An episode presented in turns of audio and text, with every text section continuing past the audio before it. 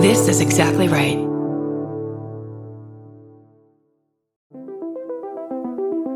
Hi, I'm Erin Welsh. And I'm Erin Allmann Updike, and we're the hosts of This Podcast Will Kill You on Exactly Right.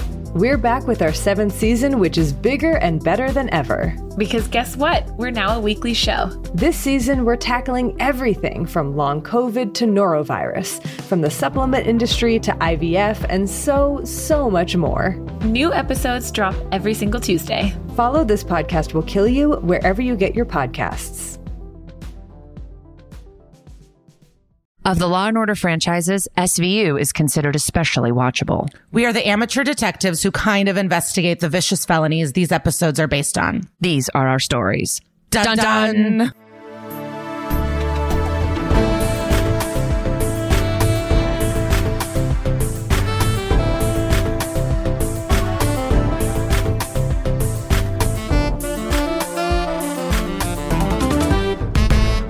Hello, hi, how are you? And welcome to That's Messed Up, an SVU podcast. I'm Kara Klenk, one of your co-hosts. And I'm Liza Treyger. We talk SVU, we talk crimes, and we have celeb guests. We're really excited for this one. It's Jewish themed, unorthodox. Let's get into it. I actually did see someone on the train um, reading a anti-Jew book. No, what book? So it was a Nation of Islam published book, and I'm sure the Jews were involved in the slave trade, but it said the tr- the secret truth to the Jews and blacks. The Jews, like what the Jews did to enslave black people, was like. But is um, that the not the thing. movie that Kyrie Irving talked about? Yes, It is, right, Casey? That's why Kyrie Irving's in trouble because he like retweeted something about a movie that's like basically that whole thing about Jews and blacks. Well, yeah. So she was reading it on the train and kept nodding her head, like, "Ugh, no, not these Jews. But it's like also black people get to be mad at who they want to, but it's like, you know, that's what the Nazis want. They want us all to hate each other. Like, I, Yeah. I, it's really fucked up. But it did make me feel uncomfortable. I'll tell you that much. Yeah, and in LA, one of my husband's favorite bookstores had a arson attack that was anti-Semitic, and they left a note. Like they they don't want to just like destroy a Jewish owned business. They want to like leave a note so that you know for sure this is because you're Jewish. Like I, it's like so insane. My synagogue got burned down when I was a kid. Oh my god, really? Arson, baby. Yeah. I mean, I don't want to start the episode off about how much uh, people hate Jews, but I do want to tell all my Jews out there to fucking keep your heads up because it's scary what's going on with people. But I will say, I know we're in the time machine. And I, but we're recording this on election week, and I was really, really nervous about how the election was going to go. And we had a lot of good wins. I don't know how it's going to end up. Like, don't quote me if it ends up like, because a lot of the races are still being tallied, but like Fetterman beating Oz, fucking hell yeah. We had a lot of good wins, and everyone acted like it was going to be this Democratic, uh, dem- like Democrat bloodbath, and it wasn't. And I was really happy about that. California wo- voted to put abortion in the Constitution. Fuck yeah, right to abortion. And yeah. And in other election news, I just want everyone to know that as of this recording, 680 people found out that Julia Roberts and Eric Roberts were related because of me. So You're such a dumb bitch. I thought this was going to be about the vote was fucking 4951. election. 4951 to me, for me. so it was close. I'm leaving the But that's- podcast. This is the last episode. We're ending on. We're ending I here. just could not believe how many messages I was getting of people being like, Kara, I didn't know. You told me. Th- This is a fucking conspiracy, and I call for a recount. Oh my God, you're an election denier? I'm an Liza, election denier. I can't believe this. Full election denier. I'm definitely Um, not an election denier, but I think the 9 11 was an inside job. Nice. you have certain like pet conspiracy theories, like faves. And I think people are human lizards living under the Denver airport. I do. I don't know what to tell you. Are you a jet fuel can't melt steel beams person too with tower number seven? I don't know the, yeah, sure. Yeah, yeah, yeah. I don't know. I mean, I watched Loose Change, I watched Zeitgeist, and I was an, an impressionable youth, and it, it penetrated my brain. I don't know what to tell you. Yeah. It yeah. definitely stuck, but I don't trust our government. So, like, I would I put it past them? I don't know. Yeah. But it's just like wherever Republicans win, those elections are fine. You know what I mean? Everyone's like, oh, no cheating here. Those voting machines work perfect. But what else is going on? We can get off politics. What else is going on? I'm in New York. I'm moving hotels. I'm uh, shooting. I basically, I don't, yeah, I feel wild, but blessed. You are gonna have like I feel like you you're gonna have a very restful Thanksgiving week. You're gonna need to like chill. I'm shooting. The week of Thanksgiving? You need a restful week of Thanksgiving. You need to like decompress. You've been the busiest person I've ever seen. Yeah, it's really wild because it's everything I've wanted. And I've been saying, like, I wish I could enjoy it more, but I've been bogged down by the details, the admin, and the logistics to like truly be in the moment and have a good time. Like, that is what I'm upset about myself right now. Like, my brain is so overwhelmed that I'm not even, I'm becoming who I don't like. I'm being someone that's like, oh God, these flights, my long shooting hours. And it's like truly what I've wanted. Like I love our podcast. I love watching SVU, but like everything at once has made me not be able to be my true joyful self, I feel. But I'll Yeah. figure it out. But it's only a few more weeks too, and then like one project wraps up, and hopefully you can have a little bit more downtime. Yeah, or never again. uh, But I just Yeah. need a little college intern. Like I just need someone reading my emails. You need a pickles. Can I tell you? You would be what? What's a, who's pickles? Pickles was one of Sonja's interns. I do remember. You That's need a so pickles funny. for college credit only. That makes me so happy. Um, what a deep housewives cut you just brought up. No, like I um I was looking for a different email and then I found an email that was due at 10 a.m. on that day. And I looked at it at 9 51 a.m. And I was like, oh, that's the universe. This is like amazing. I had Wow. another kind of witchy moment where I um I was getting my hair blown out and I was just like on my phone and I saw a picture of Asif Ali, a comic who, and an actor Mhm. who I enjoy. And I went, oh, he's in Brooklyn. Fuck, I wish I could see him. Like, I, I miss him. I don't see him in LA anymore. Walk to Caroline's for my show and I bump into him. Wow. And he noticed me. He goes, Liza. And then we got to like chat for 10 minutes. And I was like, you won't even understand. I was just thinking how, like, I wish I got to hang out with you. So I That's felt- fucking nuts. And New York feel New York is small. I feel like I bumped into people on the street all the time there, even though it's so big. It's like small. Um, no, it's my favorite thing to run into people that I know in public. Like I really get off on it. I like it. I I, I don't know if it reminds me of Sex in the City or what, but I just love a wait, hey, like I love that. Wait, speaking of searching for, so I was searching for an email the other day and I randomly came upon the email that was the receipt for the last pair of like sneakers I bought, like for workout sneakers. And it was from five years ago. And I was like, I cannot believe I haven't bought myself new sneakers in five years. And I remembered what you asked me in when we were on tour. You you got this like internet question that was like, what's something that you always buy more of, even though you already have it and like you don't need any more of it? And you were like, that would be nothing for you. And I was like, you're right. And when I saw the email, I was like, I need to buy myself new sneakers. This is fucking crazy. I like let things go for so long. Well, it's funny because you're like, I'm so shocked I have it. And I'm like, I'm not shocked. Anyone that knows you is not shocked. Anyone that is outside of your head could have told you. And then if you do get sneakers, I think you're going to find it in a group and some woman's going to drop them off on your front lawn. No, my my in-laws gave me a hundred dollars to Amazon and for my birthday, and I was so like overwhelmed of what to buy with a hundred bucks on Amazon that I was like, this is it. I'm gonna get the sneakers. So I got them. I already have them. I've already been wearing them.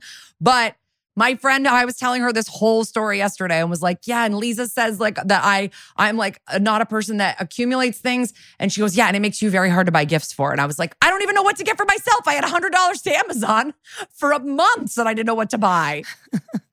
I don't Yeah. even I don't know what I want. So I don't know. If anyone has good gift ideas for the person that doesn't know ever what they like, please tell me. Well, speaking of, so I, you know, I was in town in LA for one day and I, I, you know, we need dresses for our shows. We need to look cute. So Yeah. I had an ASOS package come in in that day. One pair of shoes I bought was a little big. So I was like, fuck. But you have to return it within 28 days and I'm just not going to be back in LA. And so I, I like, will ASOS believe me? Like, I don't know how to describe my lifestyle to people. Like in this week, I've been in three separate hotels, like just shifting around town because like, and I'm just like, I don't know how to explain to them, like, please just let me return them at a later date. Like, I just, like, I'll buy other ones right now. I'll tell you something, they won't care. But I've also heard people do things like just return something past the return window and they get their money back. I've No, heard because- other people say okay, that. that maybe I'll try it, but they send you like a warning. Like when you read about it, it's like, and if you do this, we will send it back and charge you for the shipping, you dumb bitch. Like they're not playing around. But Oh. me, or I'll wear. Why can't you ship it from where you are? I don't have the shoes. They're in LA. Oh. So I got the package. I packed a bunch of the dresses. One dress is like uh, not fitting me either, but I was like, whatever. I'll take the dresses, but the shoes, I'll be back. I'll be back that week, and then uh, now I'm not back. And Do you want me to go? I'll go return the shoes. It's no, not you that big do of a thing. No, you you can't. You can't. I can't. Well, you know can't what I can do? Doing stuff. You know what I can do though? People do this all the time in my mom group that I'm on. That's like like buy sell trade group that I'm on for clothes. They're always like, I missed the return window. Who wants to buy these for like We'll they're brand new? Put lower the price by ten dollars. You know, Well, they're Someone cute ass. Reeboks. Like they're really cute. yeah. I just someone will buy 'em. um I've just been I just needed like comfy cute sneakers with a dress. I've kind of mine are falling apart. But I know Adidas sizes really well, but Reebok, I'm I'm still new. Yeah, yeah, the yeah. Reebok world. Um, no, it is wild. I um, yeah, and I told Julia about this because we're both shopaholics, my good friend, and we were just laughing that you uh, won't get anything. Yeah, and our other friend Lauren, who was who, who I was seeing, was like, she was like, I think I have a shopping problem, and I was like, that actually like gives me so much anxiety to think about having a shopping problem. Like, well, yeah, because our friend is so rich and she's always at the limits because she just loves to look good. And she does. Like, and it's so even when I knew her in the smaller part, it's just like, it's oh, because even this like house that our friend is in, she's like, this is our forever home. I'm like, bitch, you won't be here in two years. Like, I've known you. I've known you since 2009. There's no, like, you, she just loves it. But I have it too. But I have an addiction to everything. That's my problem. All of it. yeah. I need to go get like, I don't know what I need. I was about to say, let's go do drugs. That's another addiction. You know what I mean? Like, I'm never going to be free, but like, I, I'm just blame being an immigrant. But yeah, I want to shop, I want to eat, and I want to talk shit, and I want to like be in a mess. Like, I don't know what to say. I don't know it's why they love you, girl. Um, I mean, I like to eat and talk shit. I just the sh- shopping annoys me. I, I do like having new things, but shopping annoys me. And But you also don't like shopping online because I remember when we needed dresses I for a friend's it. wedding, I was like, just order a bunch of shit and you can return. it. And you're like, no, I have to go to Bloomingdale's or Nordstrom. Yeah. I forgot which one's yours, but I or- I went to both, but Bloomingdale's is where I have the most success. Oh my God. So someone wrote to me going, Lil Frex texts me and goes, Bob the drag queen from one of your shows, right? I go, not any of my shows. I mean, I opened for him once and we did a roast one time, but like, not, she goes, Oh, I thought maybe Drag Race. I go, Well, he's from Drag Race. And she goes, By your shows, I mean like Bravo. your programs, your stories. yeah.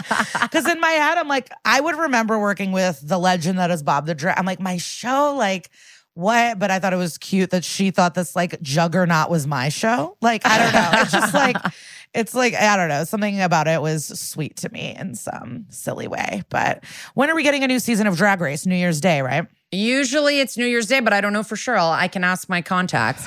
Yeah, Um, ask the contacts. Ask the contacts. And tonight, just so everyone knows, why don't you tell everyone where you're going, and then you'll be able to fill them in next week. Oh yeah, tonight I'm going to Elton John in concert. I'll let you guys know next week. I'm so excited. It's like a bucket list. I want I've always I really wanted to see him and Billy Joel together, but I'm happy to see them separately and just excited. I'm going to go see uh, the show down in San Diego with my college friends. So I'm excited. One is flying out from New York. So it's uh pretty pretty fun. Well, it is Um, because I feel like it was your pre-pandemic plan. Like this has been a long time coming. This we bought these tickets a while ago. Yeah.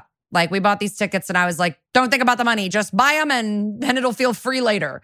Um, and no, it, it does. It does it does feel free. Once the credit card bill gets paid. We'll go to Billy free. Joel together because you know he does the Madison Square Garden once a month. Yes, I would love that. I want to Um, see fucking Billy Joel so badly. Let me really quickly before we start this episode do another quick pluggerino of our tours. We when you get when this episode comes out, we will have just returned from a whirlwind week in the Midwest and we want to warm up. So we will be in Florida on the 30th of November. We will be in Orlando. Please come see us. On the 1st of December, we will be in Tampa. Yes, please come see us. And then we're doing an afternoon show in Miami on Saturday, December 3rd. It's afternoon. You can do it before you go out. You can do it and then go home and get ready to get out. Go out. You can come and get blacked out, and that can be your whole day. I don't even care. If you have friends in Miami, please send them. We really need this Miami show to work out because I don't know. I just love Miami and uh, I've never been and I'm excited and I don't want no one to come. So please come see us. And then after that, we will be in Sacramento on December 8th. And we will be in Texas, baby. We're coming back. Dallas on the 13th and Houston on the 14th. So those are our December dates.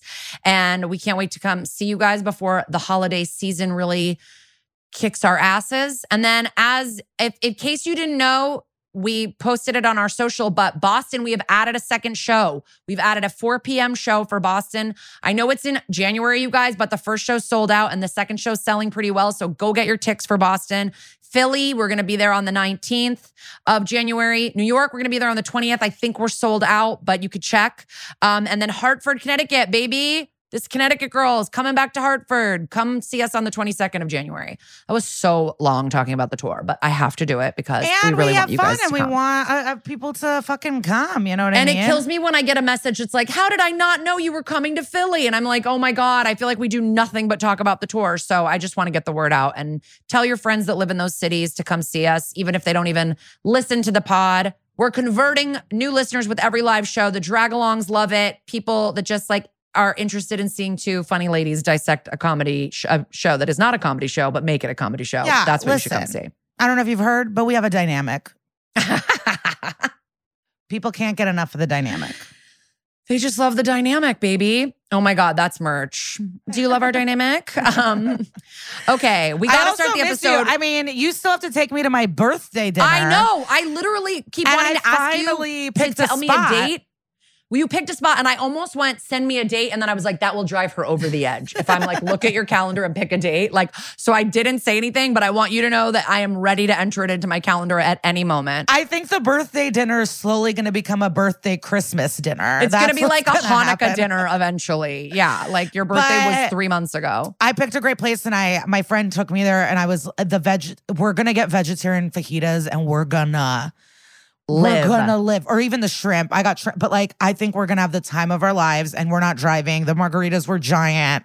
Yes. And we're I cannot wait to do this. We'll go live. Oh my God. When we do this, Yes. we'll go live. We'll go live, baby. Oh my God, wait. Casey has a dog and the dog is wearing a sweater. I think that's worth letting them know what we're looking at. We're Oh my God. Uh, listen, cute. Casey waved the flag at us 10 minutes ago. He probably has to go walk his dog. We have to end this. You have to go to San Diego. Yeah, I got to go to San Diego. I'm not even packed. All right, listen. We also wanted to tell you guys a little fun announcement that we have new merch up in our merch store. Thank you for your patience. A lot of you have been asking us, like, what's up with the merch? There's nothing up there because we were transferring from one merch company to another. Now we're at a super cool new merch company and we have an awesome new sweatshirt up, a really cute, funny beanie that says, Is this merch? It's amazing if you want to be like meta with your fashion. I also love the sweatshirt. You'll never guess what color it is purple. And um, we have other stuff on its way. Right now, it's just a couple new items, and a, the, tank top and the zip up hoodie is there as well. So head on over. It's the holiday time, it's people's birthdays. Let's give gifts. Uh, I love all of our merch, it's all so cute. Um, and there is a link in our bio, uh, or you can go to exactlyrightmedia.com slash shop and you can go to the That's Messed Up uh, part. But we will also be plugging this on our page. But I wanted to let you know also that we will be doing a Black Friday sale. So from November 25th to November 28th, everything will be 20% off with the code goodbye 2022. So that's G O O D B Y E T 2022. So goodbye 2022. And we will get you guys um, that Black Friday sale. And then if you want to order stuff for delivery by 1223, which is like the day before Christmas Eve, you got to get those orders in by December 8th. So head on over and get some merch at exactlyrightmedia.com slash shop or at the link in our bio. Enjoy this episode. It's an awesome one. I love the interview. You guys are going to love it. Okay, we're doing unorthodox, and it's silly because I kept searching for orthodox and nothing was coming Me up. too. yeah, and I was like, okay, got it. So it's season nine, um, episode thirteen, and it came out in two thousand eight. Um, and we yeah, we'll get this party started. Season So nine is a banger episode. We've done so many season nines on tour. I mean, it's a banger season. Like it's just so many hot eps. Yeah, I actually in bed. Uh oh, it's about to start playing. Um, yep, I was watching Blinded in bed, season nine, episode seven this morning. So it is a banger. So we open with uh, uniformed officers uh, wanding students. Uh, you know, there's metal detectors, and there's a blonde, curly haired boy coming into school, and he's like, "It's unconstitutional." Uh, but the wand goes off, and she's like, "What's in the pocket?" He says nothing. She, of course, digs inside. It's a cell phone, and she takes it away, and it's a flip phone, and it's cute. This is Munch Uh, as a child. This is child yeah. Munch going through security. I think much worse because, yeah, then he cries freedom of speech. And I said, I'm worried about this boy. Munch is like the best case scenario, I think, for conspiracy theorists. Like, this boy is a libertarian. He was at Occupy Wall Street. And um, he, I don't know where he was on January 6th, but Up in I don't here. trust it. But he's wearing like punk clothes. So who knows? Maybe his parents are just, you know, goths. So she says, ne- um, she goes next after she takes the cell phone away, and it's a small boy in a little bowl cut, and he's limping in pain. And there's a really strained look on his face. He's wearing a long sleeve green and white horizontal striped polo, and he sets off the detector as well. And he reaches into his pocket and takes out a calculator. There's no way. Are calculators metal? Like- I I didn't think so. But they they must have I mean they have like metal inside but yeah I wouldn't think that that would set off a, a, a unless it's like a TI-82 one of the big ass not. ones but it, wasn't. was not. It was not. It was, not. It was like a- I miss those. Oh man, I used to play games on mine. I had bowling. Yes. I had duck hunt. I loved the Duck Hunt. I loved Pac Man and Fall Down. That those are my that I really oh, really. oh wow, you're younger than me, I so I I, bet you games too. I think yeah, Snake, but games I think had expanded by the time you had a TI-82 because like we had two. Like I don't think I had Pac-Man. That would have been my obsession. That's my favorite video game. But also, it's fucked up that they made kids buy eighty to hundred dollar calculators. Crazy. Like that's bullshit. Crazy. And like you for older math classes, you like had to have one.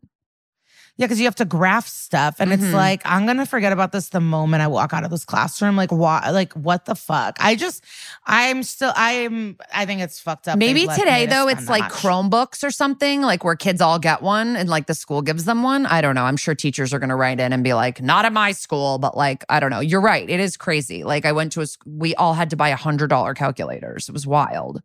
Yeah, against that. Um, but the calculator, this one, not a TI. This is a little one. Um, it's covered in blood.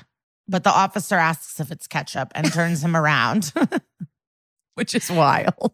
What, It you sit in some ketchup or something? but there's a pool of blood stained on his corduroys, and she's like, "Are you bleeding?" And he's like, super lightheaded and uh, passes out. And she yells to call an ambulance. We cut to a classic walk and talk. We, you know, we have Benson Stabler and a local uh, white lab coat doctor named Dr. Singh. And we get the scoop. And it's David Zelinsky. He's 10 years old and he's lost a lot of blood, and they have to transfuse him. Uh, the mother's there talking to a social worker and they ask about the rape kit. Semen and a pubic hair and sperm um, is still motile. And he says, wait, so does that mean it just happened? And it did. It happened within five hours. Um, and I guess the sperm are still in action, which I don't know.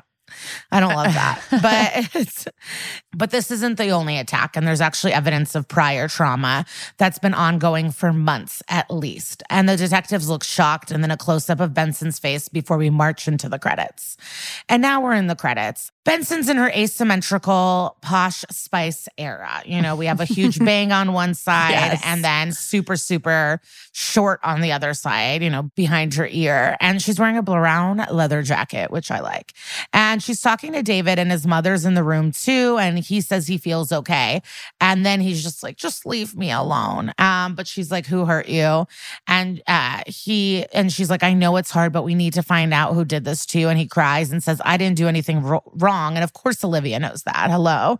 Um, and so now this little boy, he is played by a man named Braeden Lemasters, and he's a musician now and is in a band with 1.7 million followers, um, and the and, which is a lot. And they're going to open up for Blink 182. But Oh. what's wild um, in Mexico and stuff, but what's even more wild in this band is Dylan Minnette.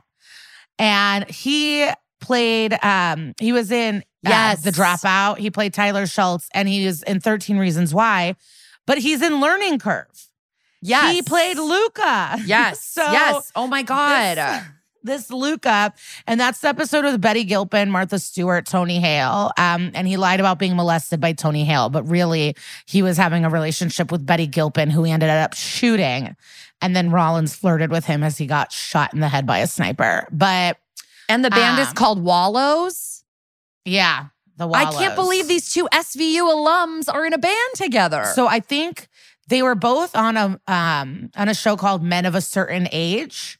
And I wonder if that's how they met. yeah, interesting. But they both did goosebumps things and they've both been consistently acting throughout their whole youth. okay, so Braeden David Zelensky still acts as well. Yeah, Braeden Lemasters. Yeah, yeah. I was calling him David Zelensky. That's his his his little boy No. character. so yeah. So that's so that was Cool. very exciting to put together. Yeah. So now we're back to the episode. And this kid's just an incredible actor. You know, he's yeah, really I cute. feel he's so crying. for him. Yeah, I really. and he's in a cult. It's a lot. Um, and Benson's letting him know it's not your fault. It's not your fault. And he begs his mom, like, please, not right now. And Olivia agrees to talk to his mom outside for a minute. And they go to chat while we see Stabler on the phone telling Warner to rush the DNA. Um, now, my mom, uh, the my mom, the mom is confused why her son never told her. And Benson explains that because whoever did this probably threatened to hurt him or, you know, or you if he told. And the mom is crying and she doesn't know how he was in the morning because her ex husband had him that morning. And he got super religious. She calls him a zealot and that he lost all interest in her and just hung out with all the rabbis all the time. And he moved to Williamsburg. Uh, David calls for his mom and she runs off. So then Benson uh, tells Stabler he should talk to the dad since he probably won't listen to a woman, which obviously is correct. And um, he said, so Stabler says he's going to go with Munch. And they go to Avi Zelinsky's place where he says he would never hurt his little boy. And his beard is very upsetting to me. And it looks like he would enter beard and beer competitions. and I hate looking at it. He then says it's Rachel's fault. These things happen in her world. And Munch assures him it can happen anywhere. And he says, no, he should be here where it's safe. And Stabler interrupts him, like, sir, it happened this morning when he was with you. And he says, Impossible. We were at shul all morning, the whole time together, and never alone until the tutor gave him a ride to school. It's like, did that not set off any yeah. bells? And, you know, it's. They ask for the name of the tutor, and he starts speaking in Hebrew. And he says that he won't take a life to save a life, and that he's an up, and that this tutor is an upstanding young man, and an accusation like this would ruin him. And Stabler's like, "Hold up, you care about his reputation more than your son?" And he yells, "Of course I don't, but he's just trying to act responsibly." Uh, Munch comes in close for a Jew connection and says, "I understand your dilemma, but the Bible says don't look the other way." And then he promises, "We're going to be discreet." So the tutor's name is Jacob Rabowski. As the detectives walk out, Stabler says um, that he was here once, like in this synagogue or whatnot, a long time ago, and someone diddled a little girl, Kara's favorite term. Uh, but nobody would talk. Nobody would talk. And Munch explains that they are suspicious of outside authorities. So then we hear um, someone go, Can I help you? And we see Zoe Lister Jones, who's a fashion queen and famous actress. Um, she's been on Life in Pieces for a very, very long time. And, and a writer a- too. I think she's a big writer. Oh, cool. And and um, I was at a Hanukkah party where she was once. We did chat at the Hanukkah party. Oh, Um, exciting. Yeah, and she's working. Yeah, I think she just created a show and is like just finished filming or something. Yeah, she directed a bunch of movies. Um, so an all around artsy gal. So, and in the scene, she has a velvet headband that I'm very, very into. And they ask if she knows Jacob, and she gets spicy and says, You leave Jacob alone. And then wildly, there's a stack of flyers on the desk where she is. And it says, Jacob Rabowski's comportment has been in complete accordance with Torah law. Parents should not hesitate to engage him as a tutor. That doesn't sound normal. and is it just from the David Zelinsky case? Like, didn't that just happen this morning? How did they already get worksheets out? Like, I don't understand. And how do they already know that he didn't break any Torah law? Because he I said think so. maybe it's that's not in a response to this. It's just like that's how you advertise tutors in this community. You're just like, hey, the Torah completely backs this guy. Hire him for tutoring. Like this is the version to me in like an Orthodox community of like Bill will teach you guitar or whatever, and you take a little you take a little piece of paper off of the flyer. I don't know. Yeah, but I feel the way they've worded it makes me feel like maybe he did break Torah law. Yeah, it is. I don't know. You're. It's too fast to have been a result of what happened. I Um, yeah, I wonder if it's just because he's a man and they're like, this man is fine. Like, I, I don't know. um, but they're tr- so basically the woman Zoe Lister Jones is like, you know, you got to talk to the main ra- rabbi, and they're like, okay, where's the man main rabbi? And she says he's not here, and Stabler says, I doubt that. And they go to enter a room, and she yells, no, you can't go in there. They go in there. So Munch asks if it's a Bible study or damage control, and the head rabbi says that their community is sheltered, and he won't allow them to arrest Jacob, um, and then ask questions later. And Stabler's like, uh, yeah, you'd rather sweep things under the rug. We get that. But uh, the rabbi is Bob Dishy, by the way. He has 54 credits. He's been working since the 60s. He's probably retired, though, because he hasn't worked since 2015. Um, and he was the silent dad in Along Came Polly. I don't know if that's a movie that was in your life that you enjoyed. It's a it's a blind spot for me.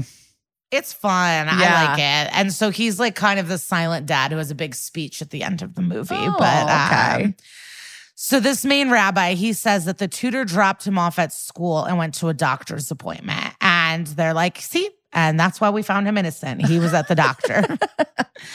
and Stabler says, Where is the jury? And the rabbi says something about Moses and God. And they're like, No, bro, that's not working here. And they put their shoulders on Jacob and go, Let's go. And the rabbi is pushing back, like, Did David even say this happened? Do you have DNA evidence? And the Stabler says, We're waiting on the results. And the rabbi's like, Okay, I know your laws, dude, and you you have to wait for a warrant. He owes you nothing. So he's gonna stay right here. And he says, Yes, and nods. But before they leave, Stabler leans into his face low and says, I know you can't stay away from little boys, and we will wait for you. And he stares at the rabbi. Zoe Lister Jones has been listening the whole time. So then, hours later, moments later, a day later, like, I don't know. 10 but- seconds later. yeah, it is Yeah. hard to say. Like they warned him that they would have their eyes on him and he is leaving with a little boy touching the boy immediately like hands on his shoulders so stabler starts like a light jog towards them and the hasidic I duo love a then Stabler light jog. yeah and then the Hasidic duo leave a kosher bodega, you know? Yeah. Uh, the boy has a fountain soda and they enter into a gate and Stabler follows them down the, the stairs into a little alleyway. And it's like, how dumb is this guy? And then Stabler enters an open door in a building and then enters an apartment. And we hear Jacob say, Kiss me, it's okay. And he's on top of someone on the couch. And Stabler grabs him and screams, Get off of him. And it's Zoe Lister Jones. And she screams, Leave Jacob alone. So Stabler asks what's going on here. Um, and I'm wondering too, like, where did the boy go? What's going on? Um, so Jacob is twirling his hat in his hands, and we hear Zoe's voice tell Stabler that they've been in love for a year, but in their religion, they can't even hold hands until they're married. Um, so they're just horny. And what's Stabler's- taking so long though? If you've been in love for a year, what's what's taking so long? Get married. Yeah, don't they like zoom a wedding? yeah. quick? Yeah. I thought that they were just like trying to pump out Jewish couples as quick as possible. Yeah, that is a good point. Maybe, you know, maybe their venue is all booked up. Yeah. Stabler says, but I know other Orthodox people who date. Why not leave the Hasidic community? And he's like, oh, God, no, it's our lives. It's, they love the tradition and the rituals. They don't want to leave. Um, but Stabler's like, so you want it both ways. You're using a kid to cover for you. Who is that kid, by the way? And he's Zoe's brother. So finally, she admits that they both went into the city to drop off David, and then they went to the Roxy to be alone at an all day film festival. They just wanted some privacy, and they were together the whole time, so he didn't do anything to that boy. Um, please, you have to believe him. And her blue eyes are popping. yeah. She does have gorge eyes. I was noticing. Yeah. And then Cragen asks Stabler um, if their alibi checks out. And he says yes, that the manager remembers them buying tickets. Cragen's confused though. And he's like, wait, so he'd rather have everyone believe he's a pervert than admit he was making out with his girlfriend at the movies? That is a great point. That's a great point. But it's, but I mean, you don't want to get I don't know. It's like, what is worse for them? What's so worse? I guess they're so I guess the Hasidic people would rather protect a pedophile than know that two adults made out consensually at a movie theater. out of wedlock. Yeah. Crazy. Stabler gets the call. Stabler gets the call. It's Miss Zelinsky, and he's telling her to calm down. And then he says, I'll be right there. And turns, or maybe you should calm down. Okay. And then Cragen's like, um, you mind filling me in, bro? I was mid sentence talking to you. Um, and he goes, Bad news. David has been kidnapped. Oh, God. Cragen breathes deep. And the mom explains at the apartment that she went to get groceries. And when she came back, David was gone. She was scared Avi would do this because he's threatened um, this this afternoon that he was going to go to court and get custody and she would never see David again. You had him. It's like so crazy they're blaming her when like he had the dad had him that morning and let him go into danger. It's like yeah. beyond me how you had custody of him that day and you're still blaming someone else for it. Ugh. Um, is like, where would he go? So the options are Brooklyn or Israel. Okay. But she says David doesn't have a passport. So probably Brooklyn. Now, O'Halloran's on the case and says that actually um, there's security footage. So that's good. And what do we see? Legit 15 minutes after Rachel left, Avi and David left the apartment. So then Chester Lake and Fin are canvassing Williamsburg, and Munch lets everyone know there's a twist. He contacted someone in the government, and David has a passport, but it's like, but you do need both parents to consent. So what the fuck? And then we hear Rachel um, looking at, like, we see her looking at a document, and she says, That's not my signature. So fuck that dad and fucking arrest him. So he, uh, I think, yeah, that's forgery. Like he forged a person's signature on a government property and kidnapped his kid probably. So Cragen is like tell port authority in the airports and Munch says the Israeli consulate too and and the mom's like he's to take him to Israel. Oh no, I'm never to see him again and Stabler's like nah, chill out. Israel would never let him in. We're part of the Hague Convention, so customs won't let him know. Like they'll get him. Fin goes, Yeah, I think he probably realized that because he is not going to Israel. We just caught him using an E-ZPass headed to Canada. Does he know anyone in Montreal? And then the mom is like, Oh my God. She's uh, they're taking him to Kehelet Moshe. The Hasidic community, and she seems worried. And Munch knows the facts. It was created in the 70s by some Orthodox Jews. It's very old country style. And Avi's talked about living up there, and they have their own school, police, ambulances, and it's a fully self sufficient community. And it's a really good way to hide someone, that's for sure. And then Munch gets, a, he's like, yeah, since everyone has like six brats. And it's like, okay, wow. Um, and Fin says, sounds like a cult. And it is. And Munch says, it's more like the Amish. Um, like it's to make sure people don't assimilate. And the mom adds that they want to live a pure life, no influences of the outside world. And then the mom's voice um, continues and becomes a voiceover as the detectives drive into this private community. Uh, so she says, women in long skirts, as they pass women in long skirts, they're all pushing strollers, and there's rows and rows of them in this cul de sac, all pushing their kids. Many barely speak English, no cell phones, few cars, no TV or movies or ma- magazines, um, totally sheltered. And the Stabler jokingly is like, Oh, is it like coming home munch? And he says, Yep, it's just like the stories Bubby used to tell. Now Stabler recognizes the plates of a car, and um, and it is Avi's plates. Which uh, okay, cool. So they all are so good at memorizing numbers. And Munch is like, I bet they don't lock the doors, and so they um, exit their vehicle to go enter the home that's next to the parked car. And a Jewish police officer with a crossing guard vest and a yarmulke approaches them, and he's like, "Who are you?" And they're like, "We're NYPD investigating a kidnapping and rape." And he says that they have no authority here, and it's our jurisdiction. And they explain, actually the owner of the car kidnapped a boy and so call your supervisor. And then the vest boy in yiddish radios somebody and munch is listening in and understands yiddish. And the vest cop lies and says to head to some office and munch is like kiss my tukis." uh, my yiddish is rusty but i'm pretty sure they said to keep us away from the temple. So stabler's like okay shabbat shalom. Let's go to this temple So then uh, the detective starts searching for him as men are getting down, praying in their own rhythmless motions, very possessed. And finally, they grab David and he screams and runs to the rabbi. But um, they grab Avi, and Avi is like, No, the rabbi kidnapped him. He says, Don't let them take my boy. And the rabbi says, I only have the best intentions and my heart is in the right place. And Stabler's like, Yeah, his heart, uh uh I don't know. He says some sort of pun about hearts and love and that he wants his heart. It's whatever. But he's like, You just couldn't Wait, leave him alone. Could Can I ask a question? Isn't it the rabbi who's on the tape taking the kid out of the apartment building? No, I think it's the dad. It's the dad. Oh, oh, okay. It looked like the rabbi to me when I was watching it, but I must have missed it. Yeah, I mean, they all look the same. I think that's part of the point. like they're all wearing hats, but I, I'm pretty sure it was the father. And so then the boy says, I don't want to go. Please, Rabbi, tell, don't t- let them take me. But they take him away. And the rabbi says, I'm trying to protect him. And Stabler is like, Well, now you're going to go to New York and we're going to talk about this. And he asks to finish his prayers. Since Stabler is a religious man, he'll respect that. And Stabler is like, Honey, I have no respect for child molesters. Let's go. And they all head out as all the praying men look on to the, the chaos. So now we're in interrogation, and the rabbi says, I am not a child molester. So then why did you take him? He says, and he's like, I was saving the boy from your society. And Stabler makes it all about him and is like, My society? And the rabbi says, Your morally bankrupt culture. Obviously, I always think of Faye Resnick. never again will I never, th- like, yeah, morally corrupt. The morally corrupt Faye Resnick. forever and ever.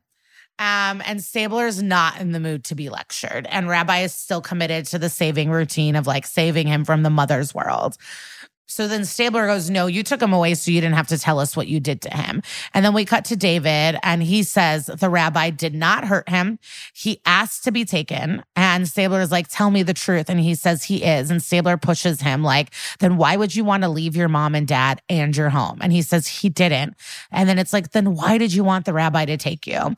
And the rabbi told him he can go to school there and nobody would hurt him and he would be safe. So Stabler's like, Okay, so you're not safe at school. And he's like, Like, who is hurting you at school? And he goes, I promised I wouldn't tell. And Stabler runs to the lab um, to O'Halloran in a huff and is like, Yes, give me the goods. And he says, It's not a teacher, but you're in the right track. It was at school. How did you even know that? Like, how do you know what's going on? So basically, there's the pubic hair that, that was found during the rape kit that is on the microscope. And they compare a regular adult pubic hair and this pubic hair they found is a child's pubic hair. And so the perp is an adolescent between 12 and 14 years old. And Stabler looks like, oh my God, shit. so we're at the precinct and there's 130 boys' school pictures on the monitor. And those are the suspects. And they're going to need parental consent to talk to these boys. And George Huang uh, appears out of nowhere, out of thin air, and is like, well, maybe I can help you narrow narrow them down. We know the pubic hair, um, the kid's a few years older, but preys on little boys because he's an outsider. So he doesn't belong in his peer group. And Stabler is like, got picked last for kickball. And George goes, yes, good job, dog. Like, what? cool. Um, he doesn't fit in and probably likes hanging out with younger girls as well. So he's been picked on and he's angry about it and took the anger out on David, a younger, vulnerable kid, because it made him feel powerful. And then George's voice becomes a voiceover, and we see David now talking to him. And um, he's trying to find out like who bullied you, who forced you, who said it was okay. And David's like, wait, but who told you that? And he responds that it was Stabler and Benson because they're really good at their jobs. Um, and so we know that it's a boy at your school. And he cries and says, Please, I don't want anyone in school to know. And Huang goes, Yep, I know it's private, but we have to know who it is so we can protect you. And he's such a good little actor and he like quivers and says, Jack. And so now we cut to Jack. And he was one of the kids from Weeds. And he has an extra bowl cut that makes David's bowl cut not even look like a bowl cut. I don't know what I was thinking. This is a legit bowl cut. Yeah. Um, and this kid has really big eyes. I really liked him on Weeds. He was such a weird little kid. I thought this kid was so good on Weeds. He was, but he's the reason I actually stopped watching. Because Really? Once things go off the rails, I can't. Right. So it That was show like very once- much went off the rails. Yeah. So it was like once the kid murdered the crime boss and pushed him in the pool, I was like, Yeah. all right, I'm out. Uh, you know I'm what, out. Lisa? That might be exactly where I stopped. Because I remember watching all through the Mexico season where she's like living with that very handsome Mexican actor who I like. I forgot what that guy's name is, but he's very good. And then I was like, yeah, I think I might be out. Like, this is nuts. It was one thing when you were tunneling drugs to Mexico, but now that went into your store. But now your kids killing mob bosses. I'm out. Yeah. Yeah, that happened to me in Big Love. Like once he ran for office, I'm like, I'm out.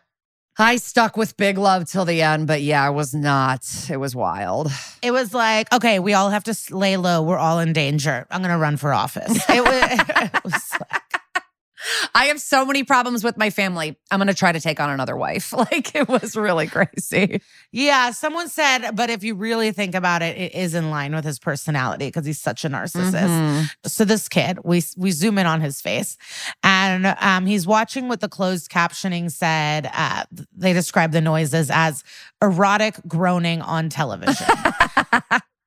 so that's I love the noises. captions. Yeah. And then Stabler comes in and sees him watching porn. And Fin is behind Stabler and asks, Where are your parents? As Stabler turns off the TV.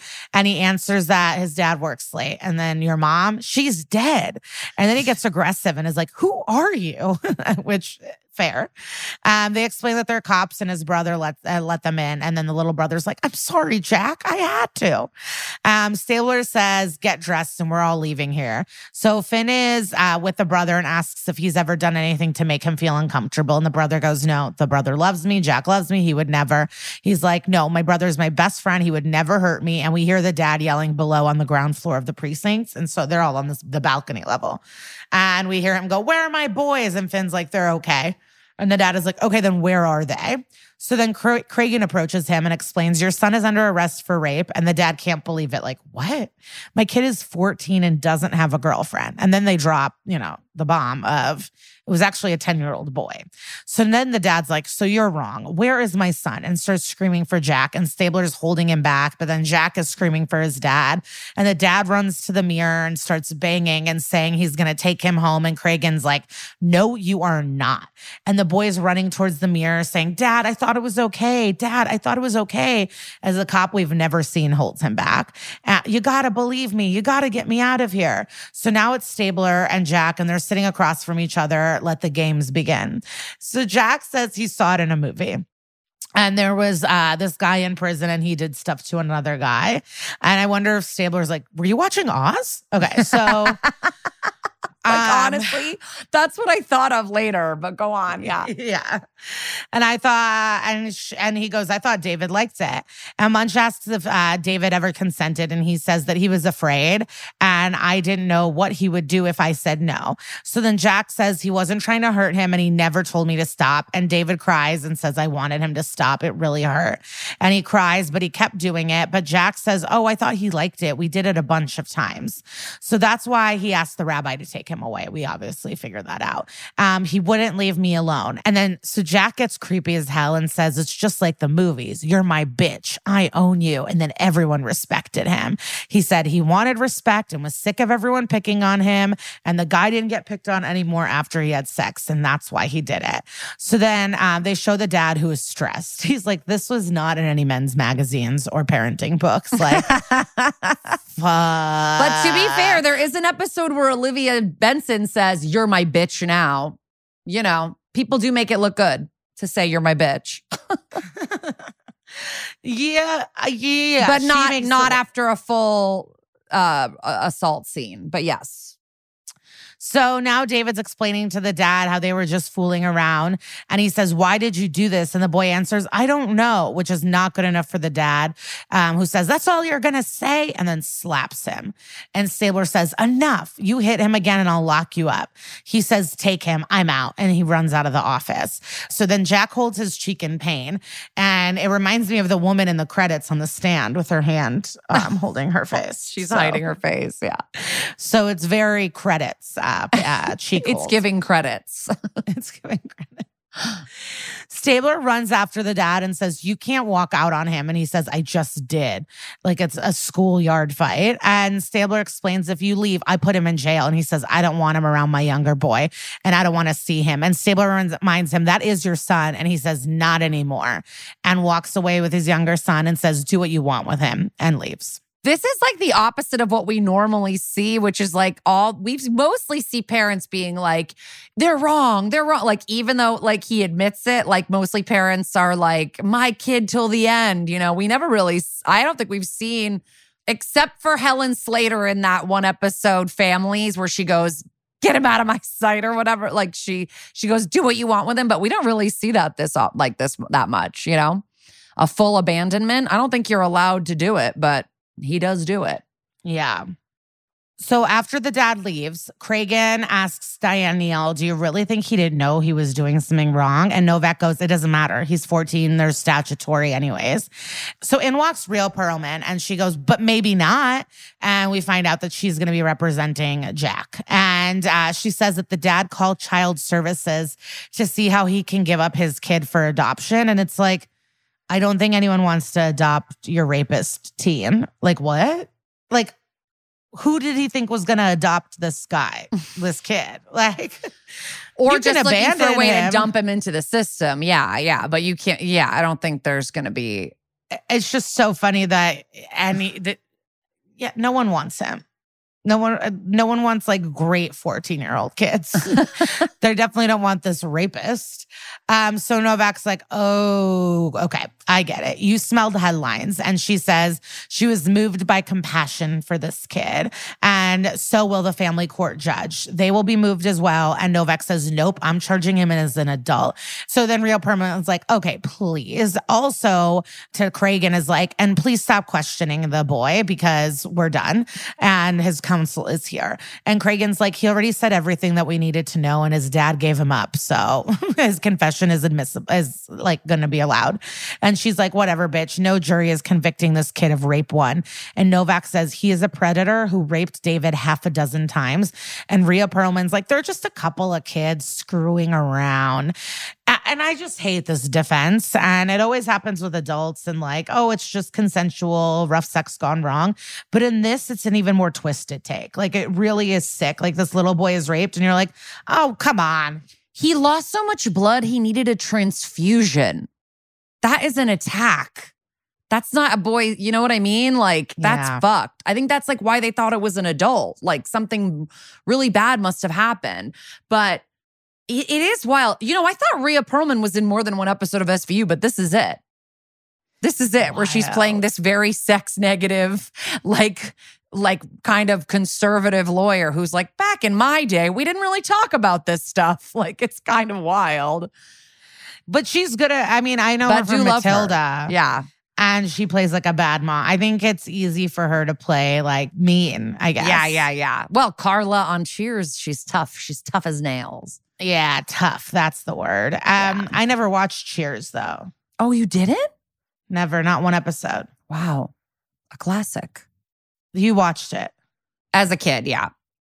as a family. Yeah, no, like I randomly caught it here and there. I wouldn't say it was appointment television, but I knew about like Sam and Diane and like, you know, I knew when Kirstie Alley came on and I always knew who Car like I knew who all the people were. Yeah. Um they say the lo- pilot of Cheers is a perfect pilot. That's what in a lot of writing circles they say that about in TV.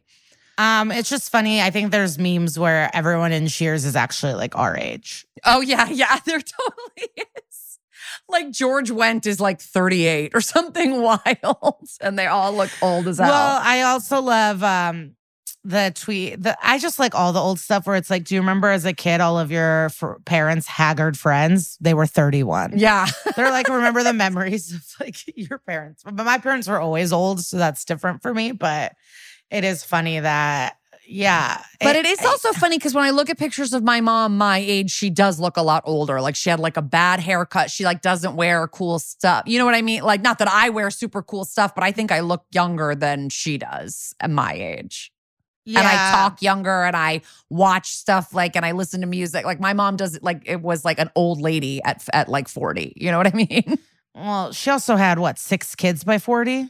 Hmm, fi- uh, five by 40. the sixth one came later. Crazy. I know. It's That's wild. probably what You're right. She didn't have time. She didn't have time to like listen to me like podcasts. You're right. Yeah. What's she gonna do? Dance to rain on me? Oh, I'm sick of being called ma'am though. And the next person who does it, they're not gonna you be got to get out of the South, girl. Get out of there. I know, but I'm just gonna be like, that's rude.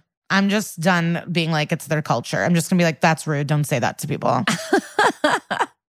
It's legit going, hey, old lady. Like it makes no sense. well, we brought this up at one of our live shows, and they told us that they're hammer that's hammered into them as kids that you say no, ma'am, yes, ma'am, no, sir, yes, sir. I guess it just Okay, sucks sure. that ma'am and sir are not the same. Like I say sir to old people, but I ne- or to people that are older than me, but I never would call someone ma'am. I think I say miss to everyone. Like someone drops something on the ground, I'm always like miss, even if it's like a 95 year old woman. Yeah, I've never said ma'am ever to a, a human being because I care about people. I- that's why um this is why I always say polite and nice is not the same thing. These southern people think they're so nice. It's like no, you're polite and you're actually dickheads. Everything they say is shade. Ma'am is not nice. Well, yeah, I was talking at the same show about how bless your heart, bless her heart is supposed to be polite, but it's shady as hell. Like when you say, "Oh, bless her heart," you're like, "What a moron! What a fuck up!" Like you know. Yeah, politeness is just like a mean person's idea of what nice is. That's what that's my quote. Put it the put that on a shirt and smoke it. All right. so, anyways, we're with Rhea Perlman's bad take, and she says that she looks forward to kicking Casey's ass and walks off. Um, Cragen walks in. Novak's like, she really likes to stir the pot. And Cragen says that he let David go with his parents before that sh- she could sink his teeth into him. Would she be talking to him? Um, No, right? Like, why, why would she be allowed to sink her teeth into the. oh, victim, yeah, you yeah. She wouldn't be able to. I don't know. Would but she be Cragen able got to? him out of there. Yeah. He's like, get it. Rhea Perlman, no kid is safe. Yeah, like Um, a defense attorney's not allowed to talk to the victim like alone. That would. That you're No. right. That's weird.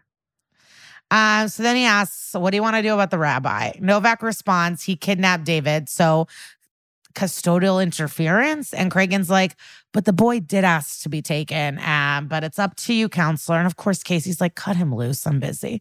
So Stabler apologizes, and it's a really funny apology to the rabbi. He goes, I'm sorry. I accused you of being a child molester. and it's like a really funny apology. And he's like, no biggie, you were trying to save a life. Um, and I'm glad the rabbi rabbi's innocent. I am. So uh, he then asks if they're charging Jack Tremblay as an adult. And Stabler says, we are. And he says some Bible shit. And then he goes, if you need to strike a child, you should only do so with a shoelace. And Stabler's like, Jack raped one of your students and you think a shoelace is the right punishment? And he says, I think you're asking the wrong question. You should be asking, why did this happen? And it's like, oh God, so Jewish. It's so Jewish. it's so Passover. So then Fin and Jack, uh, we hear some noise behind the rabbi and Stabler, and it's Fin put uh, saying that it's too late for arraignment, so they have to put Jack in holding overnight. The rabbi is not happy about it, but at least it's the cage in the middle of the precinct. He's alone, he's safe, he's surrounded by police officers. You know, it's not like this 14 year old's being sent to Rikers. Mhm. Uh, but is that what would happen if he was charged as an adult, or would he go to juvenile and then be transferred to adult later? I mean, it depends. Like, honestly, that's what happened to Kalief Browder. I think he was under 18 and he got transferred to Rikers and then he was assaulted there and he was there for like three years for stealing a backpack, you know? Like, I, I, I mean, maybe in this case, because it's like a, white boy, he might get some extra treat, different treatment. But I feel like in a lot of cases, if you're trying someone as an adult, kids go all the time. But I don't know. Jeez. Yeah. So I, I just, even though he's a rapist and I'm mad at this kid, I'm glad the kid's just like alone in a cell. Mhm. Um, and he, you know, sad music plays, and the rabbi looks at Stabler and goes, Does that look like a man to you? And walks off. So then Jack sits alone in the cage. Stabler thinks. There's a lot of Stabler thinking in this episode. so then we cut to Novak in her office putting things in her lady briefcase. And she says, I was just about to call you. I'm heading over to arraign Jack Tremblay. And the rabbi got to Stabler and he says, Don't. And then he says, um, he was up all night with the baby. Sure. Um, but it got him thinking. And she already knows what's up. And she's like, You want me to send him to family court? I know, I know. And he says, No, I don't want to. I'm saying I want to do what's right. She says, Sleep deprivation is making you feel soft. And he's like, Come on. Like, you know, what makes one kid go one way and another kid go another way? And it's like, Okay, sociology. Uh, and he's like, parents should protect their children. His father threw him to the wolves. Casey's not convinced and replies, Yeah, so he's a crap father. Like, who lots of children have that. Um, but they you know but they don't become rapists. And stabler says you're talking about putting a child away with hardened criminals. He's still a child and he has nobody. And casey says okay elliot we'll try him in family court. And um, walks off. So now it's december 21st hello christmas. No, no rest. No rest for the Catholics, even on this show. And so we're in court and we hear Rhea Perlman's voice. Uh, she says, What happened between the two boys was a sexual experiment gone wrong and just curious boys. And Novak runs in with a paper in hand and munches behind her. And uh, Rhea's like, Your Honor, I'm trying to make an opening argument. And Novak approaches the judge and hands over what's in her hand. And the judge says, You better have a good reason to interrupt this trial. And it's like, Duh, Your Honor. um, and Stabler was sitting in the audience um, of the audience seats, and he looks really shocked, and he can't wait to see what happens. And Casey asks if the prosecution has sworn their first witness, and the judge says no. So now Casey says, um, there, well, then double jeopardy hasn't attached. She then says she's removing this case back to criminal court. Uh, Munch arrests him. Rhea yells, and the judge says, nope, she's right with the law, and there's nothing I can do. This case is adjourned. Gavel, gavel. And Stabler's like, Casey, WTF. And she says, listen, another victim came forward. A 12 year old girl says she was raped, and also a 10 year old girl also just arrived and she was raped too. This motherfucker's a serial rapist. Maloney watches over his shoulder as Casey rushes out. We cut back to Rhea Perlman and Casey and a walk and talk outside in the streets. And she was like, three sweet and innocent little victims to bolster your case. And I really hate Rhea Perlman's character here. Yeah. I really do. She's like on Buchanan levels dirtbag. Like Mhm. you think you think this is good news that more innocent little kids got raped? this show hates defense attorneys. They really do. Like they are like they are made to look like fucking assholes. Like soulless assholes. And while they're talking, um, camera and media are like swarming them a little. And Casey's like, they were afraid to say something. And then Rhea Perlman goes, What? They s- did someone spike the cafeteria bug juice with liquid courage? Great line. That is good though. That is a a, line. demon woman, but a great line. yeah. Like they felt safe coming forward since he was in custody, and also someone else already came forward, like, shut up. And so then the media asks, Is this the boy? And it's Jack in a good boy sweater, and everyone's trying to enter the courtroom. And Rhea says, I have something to say. No plea. And her client didn't understand what he was doing. And in front of the cameras, Casey's like, Damn, an insanity defense? That's a stretch. And she says, No, look at the media feeding frenzy. It's sexualizing our children. And I hate this. I always hate the defense of like video games, movies. It really bothers me. Um, and the judge is classic. His name's Arthur Cohen, played by David Lipman, um, who has been in 13 episodes and also has been married since 1977. That's cool. Way to go, dude. Saria says the amount of sex on television has doubled. Casey's like, You're going to argue that the boob tube makes made Jack a rapist? And she says, Yes, bitch. And Judge is like, Sure, sure. But I, I don't understand how that makes him insane.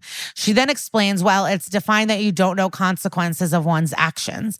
And sex and violence on TV has no consequence. So Jack didn't think so in real life. And Casey says, This is absurd. She says, It's the ron, ron she says, It's the raunchification of our culture. And Casey says, That's insane. And Judge says, I'm going to let a jury decide that. And I'm allowing it.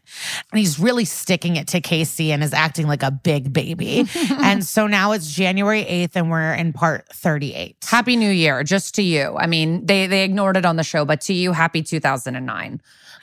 and so has he been in the, has he been in Rikers this whole time? Oh, great question. Maybe in a juvenile holding facility. I don't know. Through great question. Yeah. I mean, I hate this kid, and he should be tried as, an, but he shouldn't be tried as. I mean, it's really tricky. It's really Yeah. a tricky case. That's what Yeah. SVU. Like, I'm concerned for his safety, but I'm like, you're a vicious rapist. Like, it is, and it's like 14 is 14's like the perfect age to make this kid too because it's not like he's 16 like and it's not and but he's not quite like 12 like it's the perfect like ugh, age like do you know what you're doing or not you know like Yeah.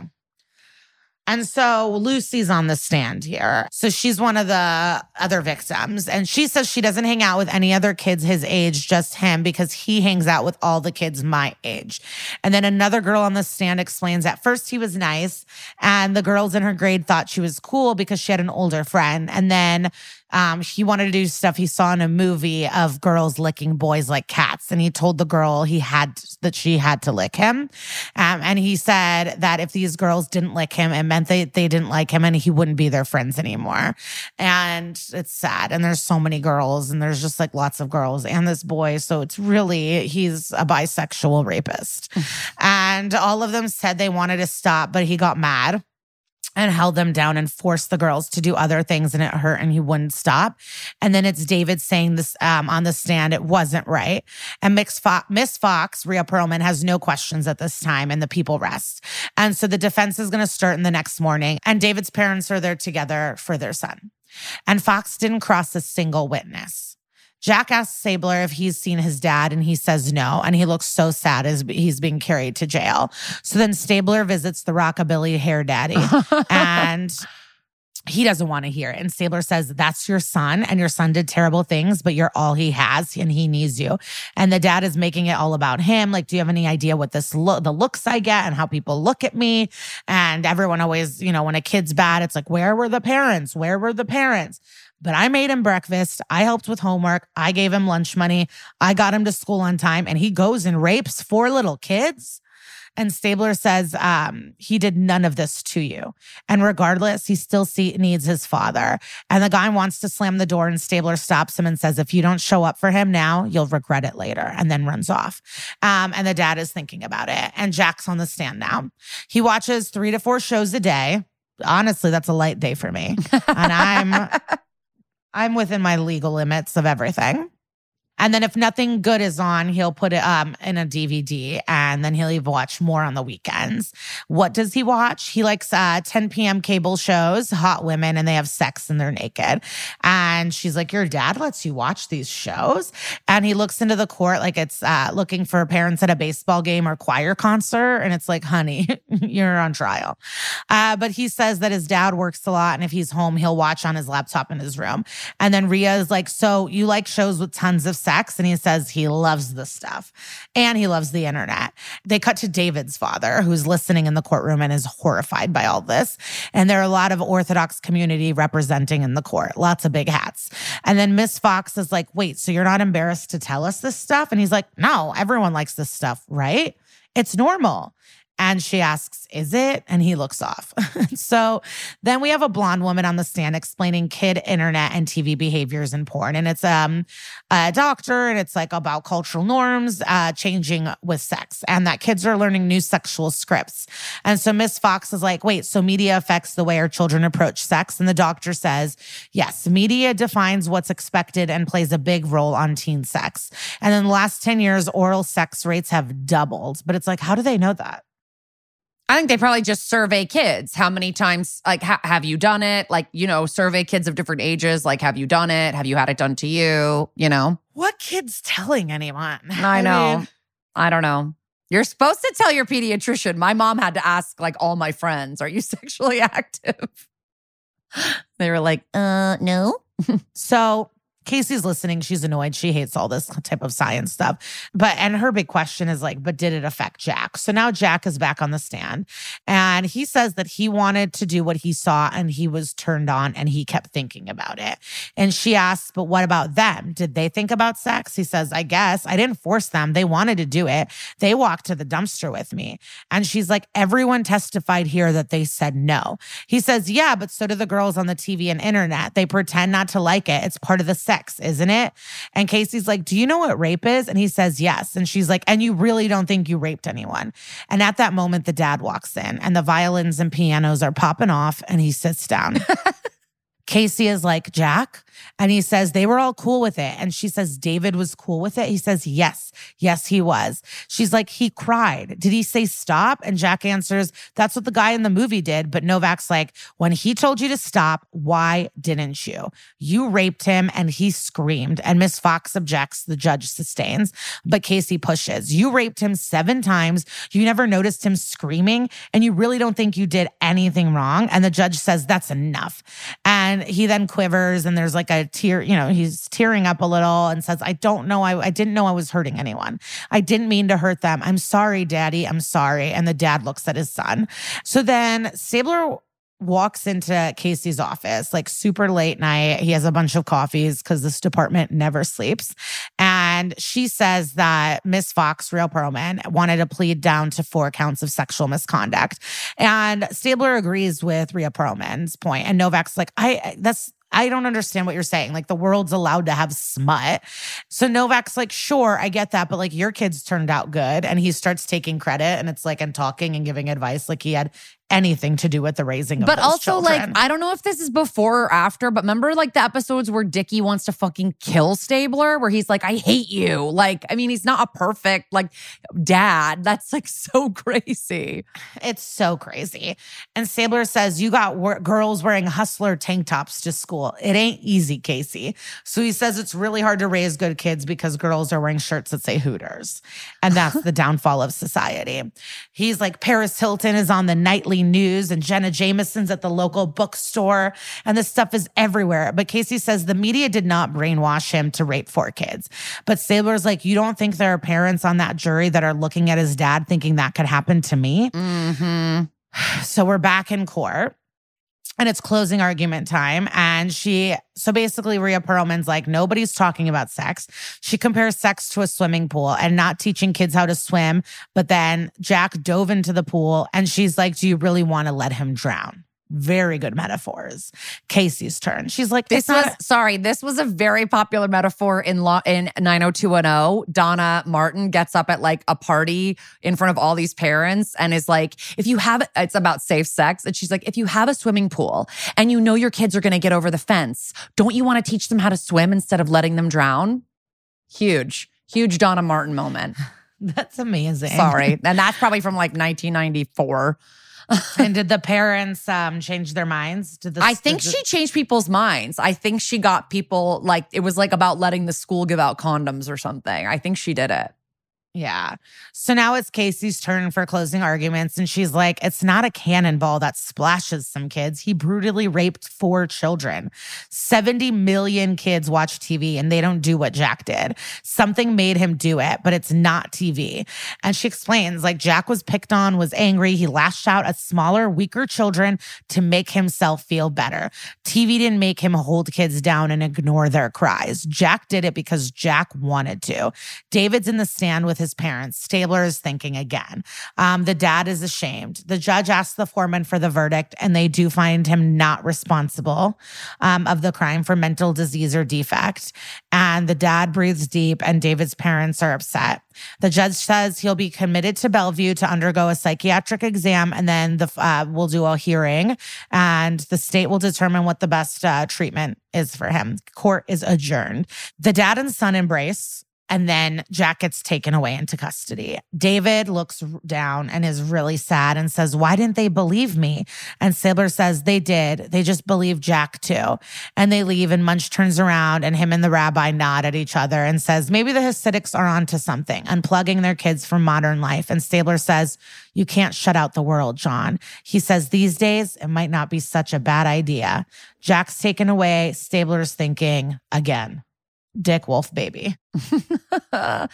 it's weird that Munch comes around to such a different conclusion because at the beginning when they were at the like the the sect, like the community in upstate, he was like, "This happens in all worlds," and now at the end, Munch is like, "Yeah, maybe we should all be keeping our kids uh, locked up." You know, it's weird. For sure. I mean, maybe the scientist got to him, but he knows that rape happens everywhere Yeah. too. You know what I mean? Yeah but whatever. Liza, thank you for taking us through that very, very twisty episode. And um, that was um, a great one. And now we'll be right back with some true crimes, baby.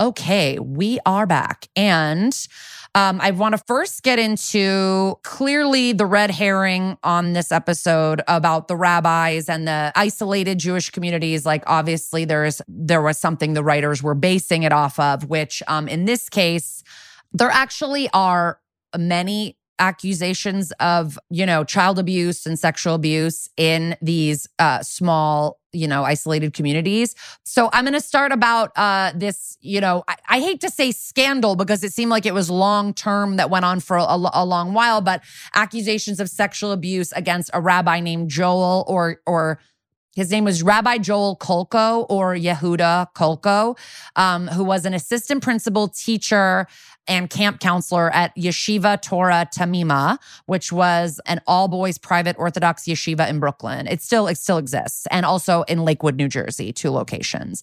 Um, and yeshivas are I didn't even I, I'm I'm like a terrible Jew. Like I wasn't really sure what a yeshiva was, but it is like an educational institution for studying, you know, Jewish history and getting your schooling. So this was a very prestigious one in Brooklyn and New Jersey.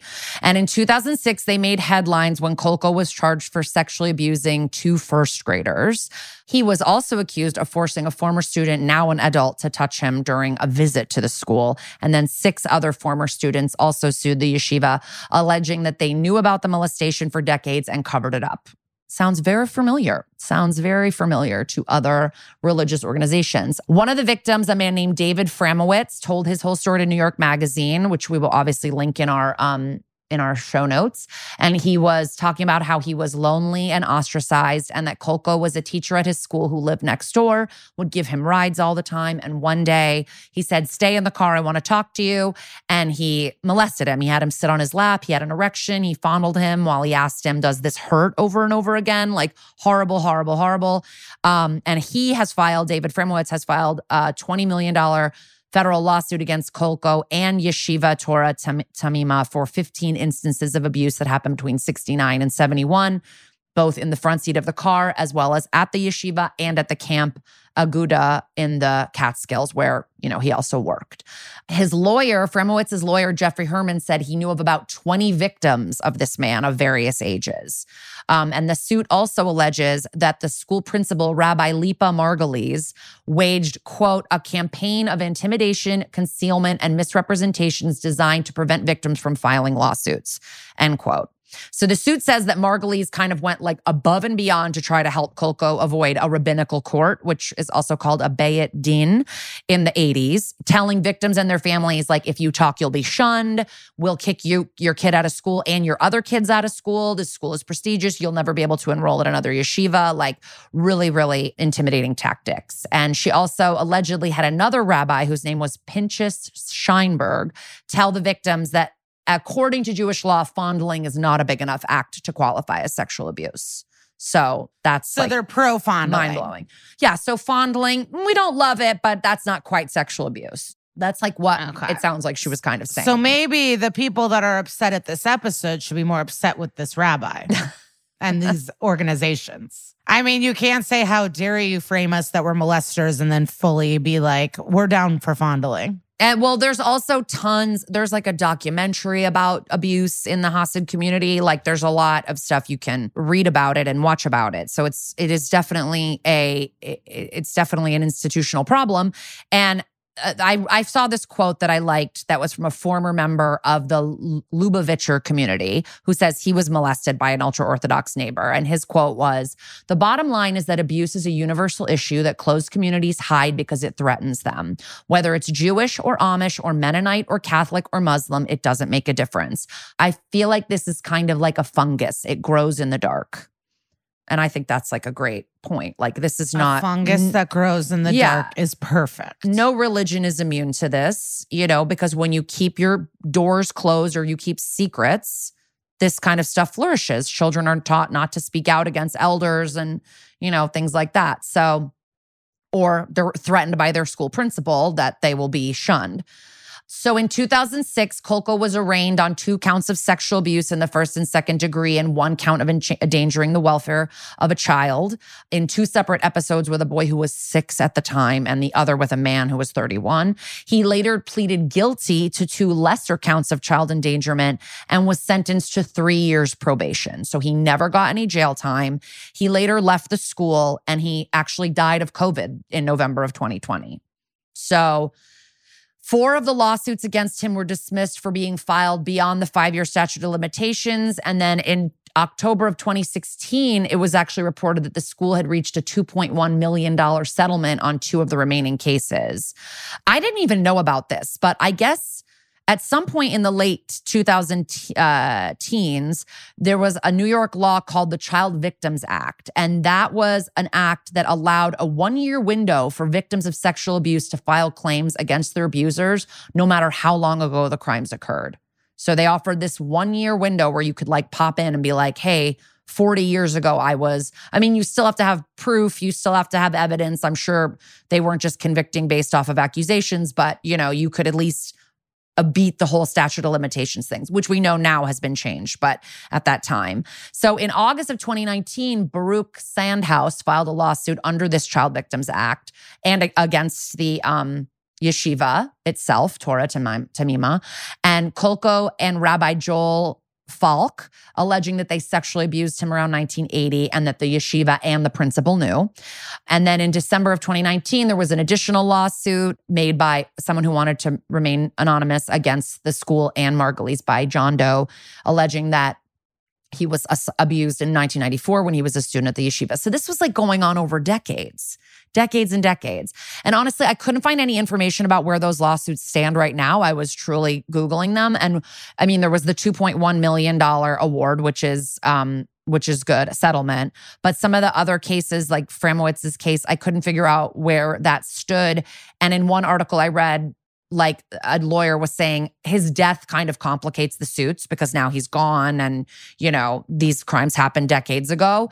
But the yeshiva is also still running so i'm sure they can sue them. Like and another lawyer was saying no my cl- my client will testify and our case is still strong. But all these articles are from you know years ago and there's like nothing i could find that follows it up. So that's that's where the red herring was based on I think the other part of this episode is based on something that happened in Allentown, Pennsylvania at Central Elementary School in 2007, the year before this episode came out. The crimes actually didn't occur in 2007, they occurred in 2003 and 4, but 2007 is when they sort of came to light due to um, lawsuits. Um, so essentially, what happened was a 12 year old boy who was a special education student who was referred to as FH in all of the court documents. He had transferred to Central Elementary School from KidsPeace, which was a juvenile psychiatric facility, in September of 2003. And despite having a history of being sexually abused and behaving in a sexually suggestive way. He was placed in a regular fifth grade class at this school. And in December of 2003, a few months after he transferred to the school, he allegedly sexually assaulted a first grade boy in the boys' bathroom. The administration learned about the assault from a second grader who witnessed it, but they did not call the police or even remove the accused child from school. Instead, they just tried to cover it up. The same thing we keep hearing on every institutional level of everybody that they let this kid stay in school and he assaulted three more first graders over the next four months. So, this is like horrible. Junior Doe 3 came to school with his mom to pick his attacker out of a yearbook. And it's like, what are you doing? First of all, this kid didn't go there last year. He's not even in the yearbook. So the kid picks the wrong kid, and that kid has an alibi. And so when uh, the assistant principal then took the kid to the cafeteria to identify his attacker, which he couldn't do, not to mention like how fucked and traumatizing that is, like, what did you stand him on a chair and say, point out your rapist? Like, so, so insane. And then this victim's teacher, uh, Kristen Casanity, said the boy's mom came to school very upset one morning and started yelling at her. And then Carter, the uh, assistant principal I mentioned, took the boy to the office. And when he returned the boy later, he told the teacher, No one will be calling the police because there was a discrepancy in his story. And then the incident occurred. And they also said that the incident occurred after school hours and under the supervision of after school daycare. So it's like a different thing, whatever. The teacher testified that she told Carter, we we have to report this incident to the police, but that he told her, Don't get involved and do not call the police? So this is all part of this big lawsuit that pops up. And then the final assault happened against Junior Doe 4 I don't know details on the second assault, but the final assault was against Junior Doe 4. He was a six year old boy whose teacher allowed him to go alone to use a basement bathroom near the school's detention area, which was not usual. But I guess the school was kind of going nuts because there was a, a winter snowstorm happening. School was getting early dismissal. You know how school feels kind of crazy. She was like, fine, go to the bathroom and let this, let this kid go. FH, the student the student in question, who was the attacker, had been put on quote unquote hallway detention. And so he was out of view of any teacher and was next to a bathroom used by first graders. Now, they had a sub that day, and apparently the sub did not know that FH was to be supervised at all time. And then I read in one my my final article that I read said that the sub was actually a former professional basketball player named Gerald Brown. I don't know what's going on, but the, he's the sub at the time. So FH was found guilty of this final assault. He was found guilty in juvenile court of rape for this last assault and was sent to a detention center until he turns 18, which at this point has already happened because this was all 2007. In an article I read, there was a, a, a non involved professional, but who had an interesting thing to say. His name was Perry Zirkel. He's an education law professor at Lehigh uh, University, which is in that area of Pennsylvania. And he said, You have reason to believe that this lion is mauling the lambs. And so you move the lion into the lamb's lair. It sounds bad. It sounds like a terrible affirmative act to put the kid next to the bathroom. So the school does not deny that the assaults happen, but in a $15 million federal lawsuit brought against the school district by three of the victims, they argued that they, the school argued that they cannot be held responsible for failing to protect students from assaults by other students. And the lawsuit was filed by the parents of these three victims who claim that the Allentown school system concealed the assaults, quote, in an effort to veil the longstanding violence, end quote, in certain schools in this district. So apparently I, I got a little you know i'm not a lawyer so i got a little confused reading some of the uh, coverage of this but the u.s district judge paul s. Diamond threw out half of the plaintiff's case and said he found no evidence that school officials had covered up the alleged abuse and made the situation more dangerous which would have been necessary to do to prove that their constitutional rights were violated. Um, and he dismissed claims by five boys under the civil rights act. But he did say that there might be enough evidence for a jury to find them guilty of a title Title IX violation. Title IX prohibits sex based discrimination in any public school or school that gets money from the government. So the victim's attorneys had to show that some kind of sexual harassment occurred. So now this is like about sexual harassment instead of straight up like sexual assault. But the district's lawyer argued that the lawsuit overstated the extent to which teachers and administrators were aware of the attacks. And it's like, did you know or did you not know? I don't understand. Like, you know, the second grader said he saw the first attack. So what's going on? And then they also had to prove that school officials knew about the attacks, did nothing to stop them, and that the victims were deprived of educational opportunities. So a Drexel University law professor named David Cohen, who specializes in sexual harassment and discrimination law, said, you have to prove, quote, it's not just that you knew about something and didn't do a good enough job in responding to it. It's that you intentionally ignored it. And that's very difficult to show that you intentionally ignored something. So they were letting the Title IX case go forward. He dismissed the Title IX claims by Junior Doe 1, finding that before he was allegedly assaulted, school officials could not have known that he was attacking younger boys because he's the first victim, which seems like so fucking crazy. But again, this is civil and this is legal. It's not, it's civil. It's not about, it's like about them fucking up Title IX, not about whether the kid did it. So it's very fucked up. The, the judge did say that the school district's response was, quote, wholly inadequate. So a nice slap on the wrist for the school district. Again, I cannot find what happened with this lawsuit. I'm assuming it kind of got dropped and it didn't happen. I think if they had won, it would have been big news, but I couldn't find anything.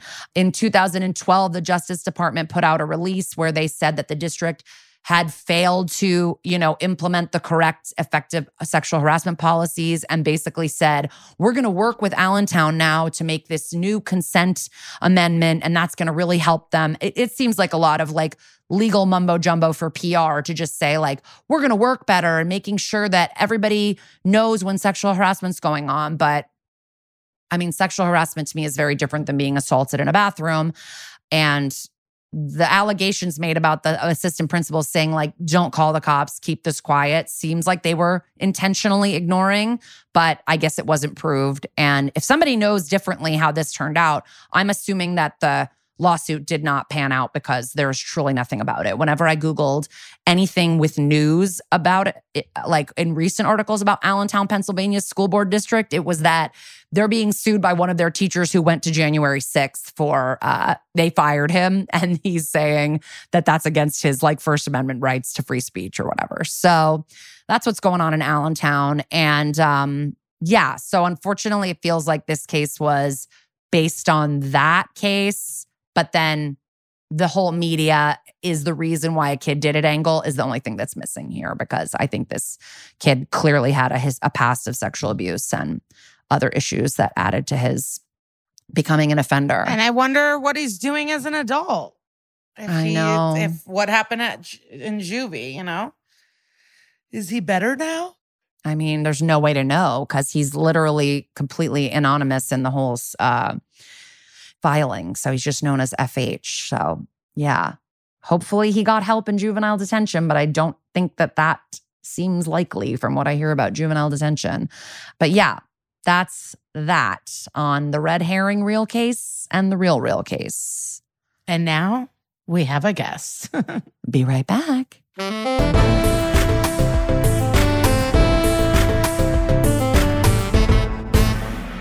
Our guest today, oh my God, you guys, talk about a Renaissance woman. She was a series regular on Life in Pieces and New Girl. She's written and directed the films Band Aid, The Craft Legacy, and How It Ends.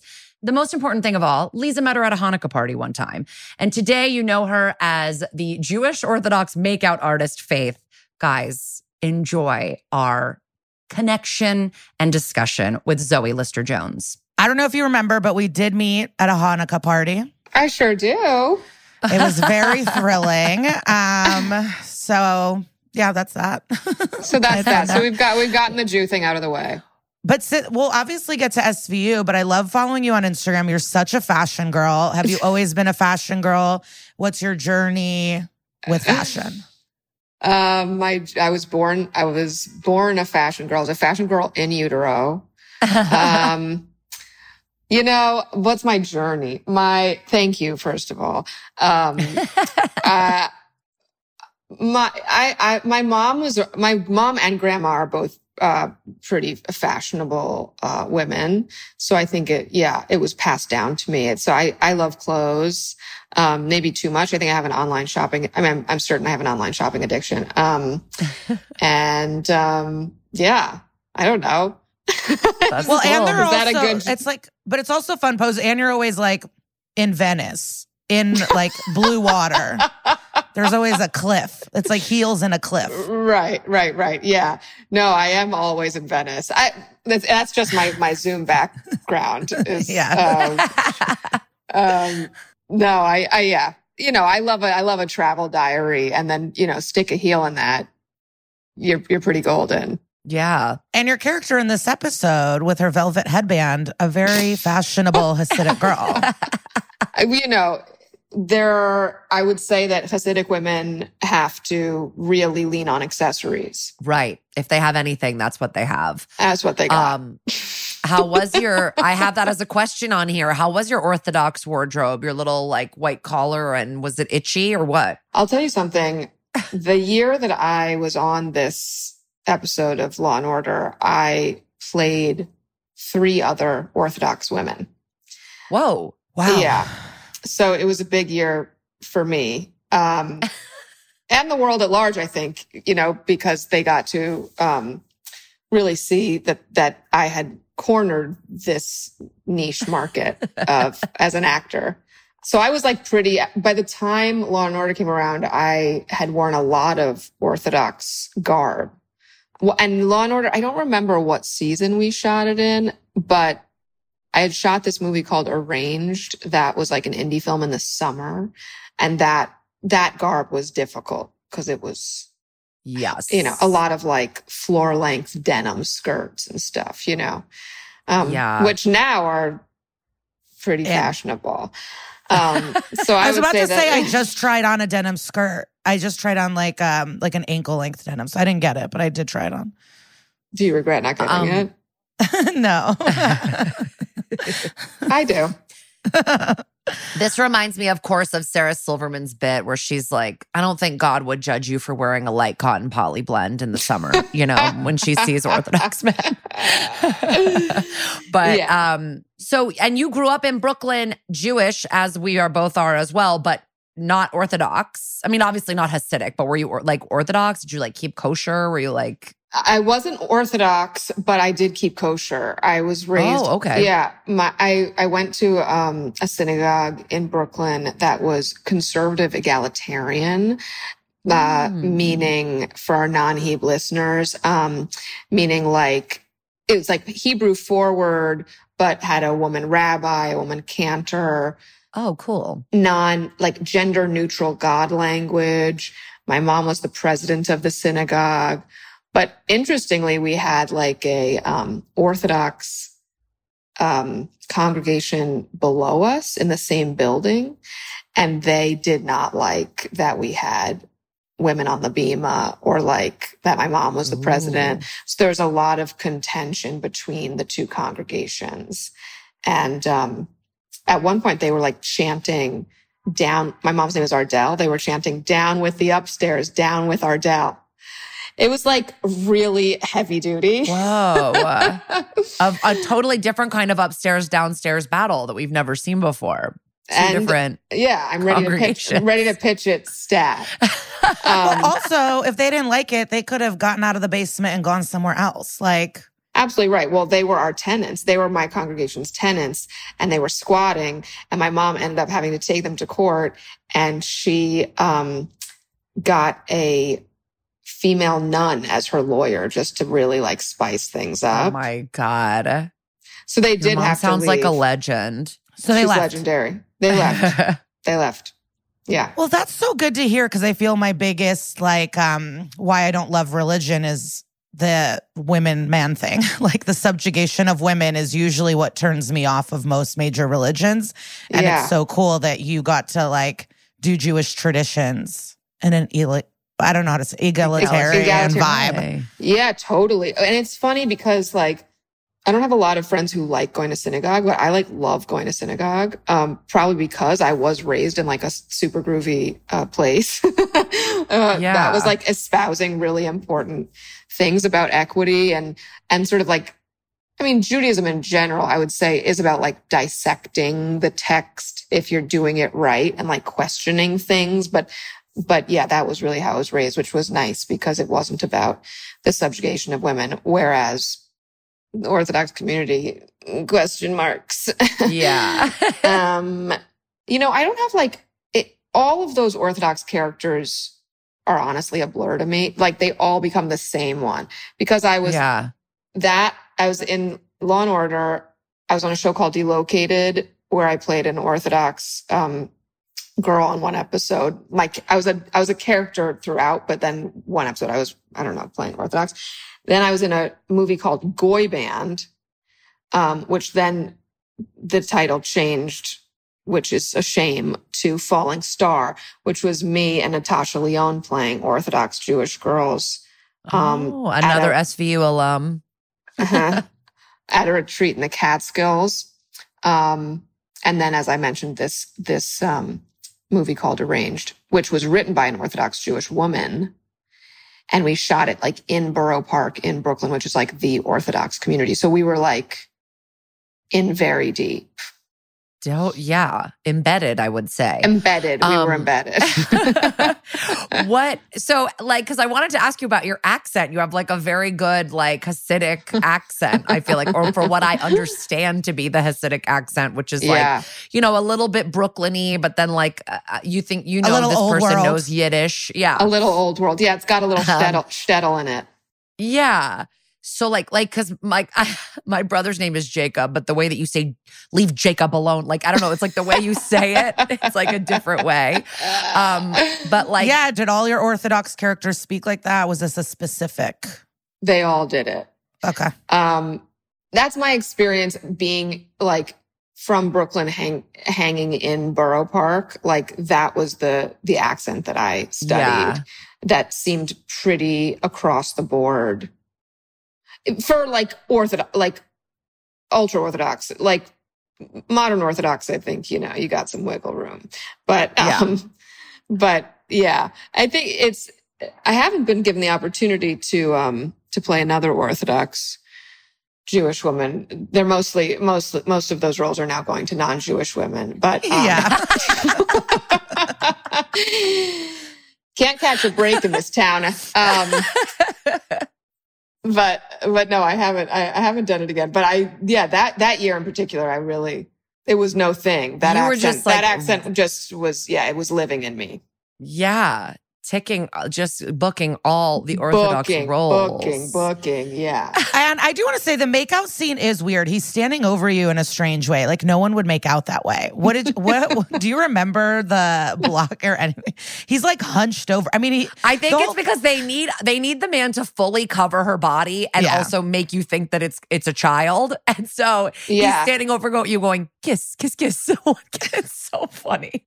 I think I forgot about that. Thank you for reminding me. That was really because now what I'm remembering is like the what's it called, like spirit gum, because he had like a fake beard, Yeah. and it was like just like a lot of like me eating, um, like like beard glue. Yeah.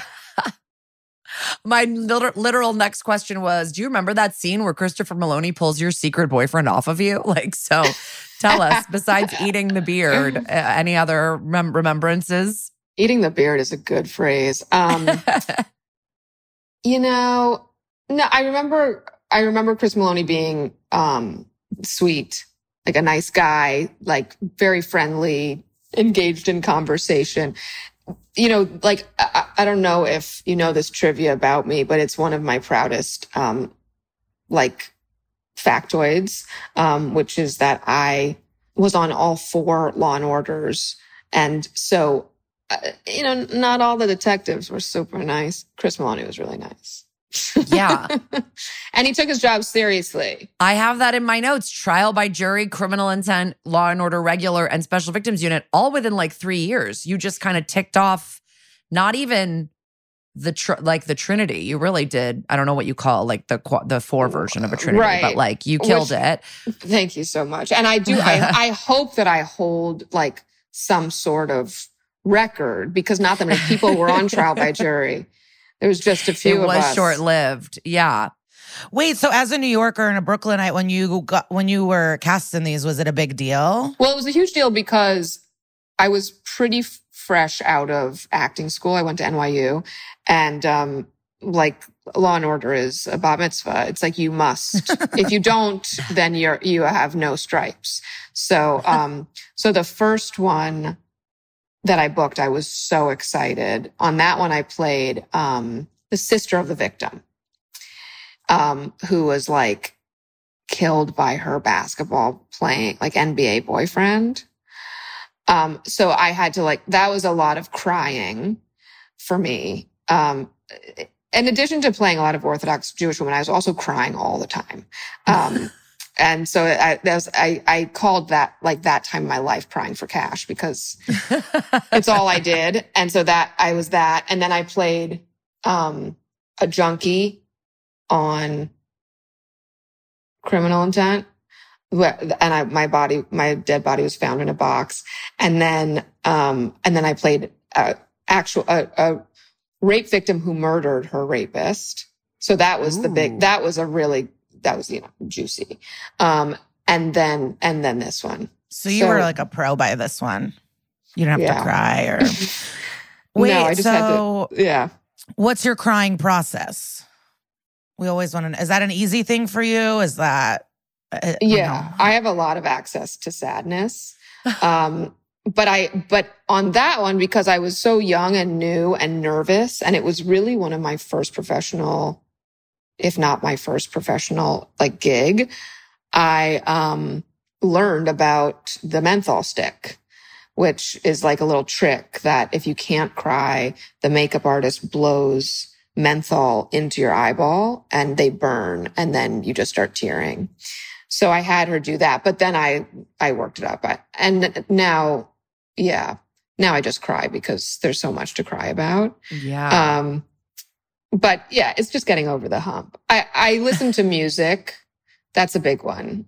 Is like I have a I have a lot of like sad mixes. Uh, Wow. You know, I've I've talked to actresses who have like psychotic tr- like rituals to get tears up that are like much more technical. I just think about sad things, but like you know, this one actress was like, you raise your soft palate and keep your eyes super open, and then like tears just start falling, or like, you know, I don't, I don't do that. wow.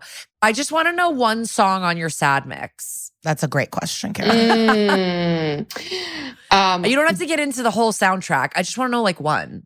one that kills me is um, "The Park" by Feist. Ooh, okay. It's a it's a good one because like it's a slow burn, but then her voice does something at the end that is just so gutting, and that's when it really. Okay. But it's sort of like edging, you know, like because yeah. like the whole like leading up to action, you're basically just edging. You're like you can't fully cry yet because you want to save it, but you're like getting so close. Yeah. So what do you do? You have like headphones right on set? Do you do that in your? r- Okay, so all right, wow. It just yeah, and so I hard. I just um I created a TV series that I acted in and dir- directed that is coming out um this spring on Roku called Slip. Anyway, it's on our list um, of questions. I do need I'm to very say that. excited to talk about it. But Yes. on that one, which was, you know, like directing and acting and show running, but like I had my, my like, I had one headphone in because so many people were asking me questions as the director, but I would like, I had the music sort of running as I could answer the questions. And then like Oh, 30 seconds before I'd be like, no more questions. I got to go edge, you know? Yeah. Damn. What is that show? it's called Slip, and um, it's about a woman who's like feeling trapped in her marriage, and but is like it's a totally functional marriage. She's just feeling very restless, and one night she has a lapse of judgment and cheats on her husband, and um, wakes up the next morning and realizes she's now married to the guy she cheated on her husband with. And over the course of the season, she learns that um, through orgasm, she's teleporting into a multiverse in which she can now like um, Wow. Have different. Inhabit all of the parallel relationships that she's in in these um, varying universes. And the whole time she's like trying to get back to the life that she identified as her own, but is like, you know, Wow. And so you said you directed, acted, show. So you wrote this too. yeah, I wrote it. Yeah. So where did the inspo come from? Is this science fiction-y too? Or like sliding? I'm really excited. It's thank you. It's definitely fantastical, but it's very grounded. Um uh you know, I think I I am a person who maybe like a lot there I think there are a lot of people like this um who like when you meet someone that you have a connection with you just like see a future immediately like i i do that uh, sort of um chronically um and i wanted to explore what it would look like to actually live those fantasies out and see the realities of of what those fantasies would would actually look like which is generally speaking um they're ne- never going to be as good as the thing that you're um fantasizing about with with these people that you barely know um so that was part of it you know it's like it's uh I think also I wrote it in quarantine. Um, I wrote all, all the episodes in quarantine because I was, um, you know, in that place of feeling quite trapped and sort of suffocated by the circumstances and wanting an escape. And, um, and I think, uh, also, you know, was in the midst of separating from my husband. And so there was a lot of like personal things that I was pulling from.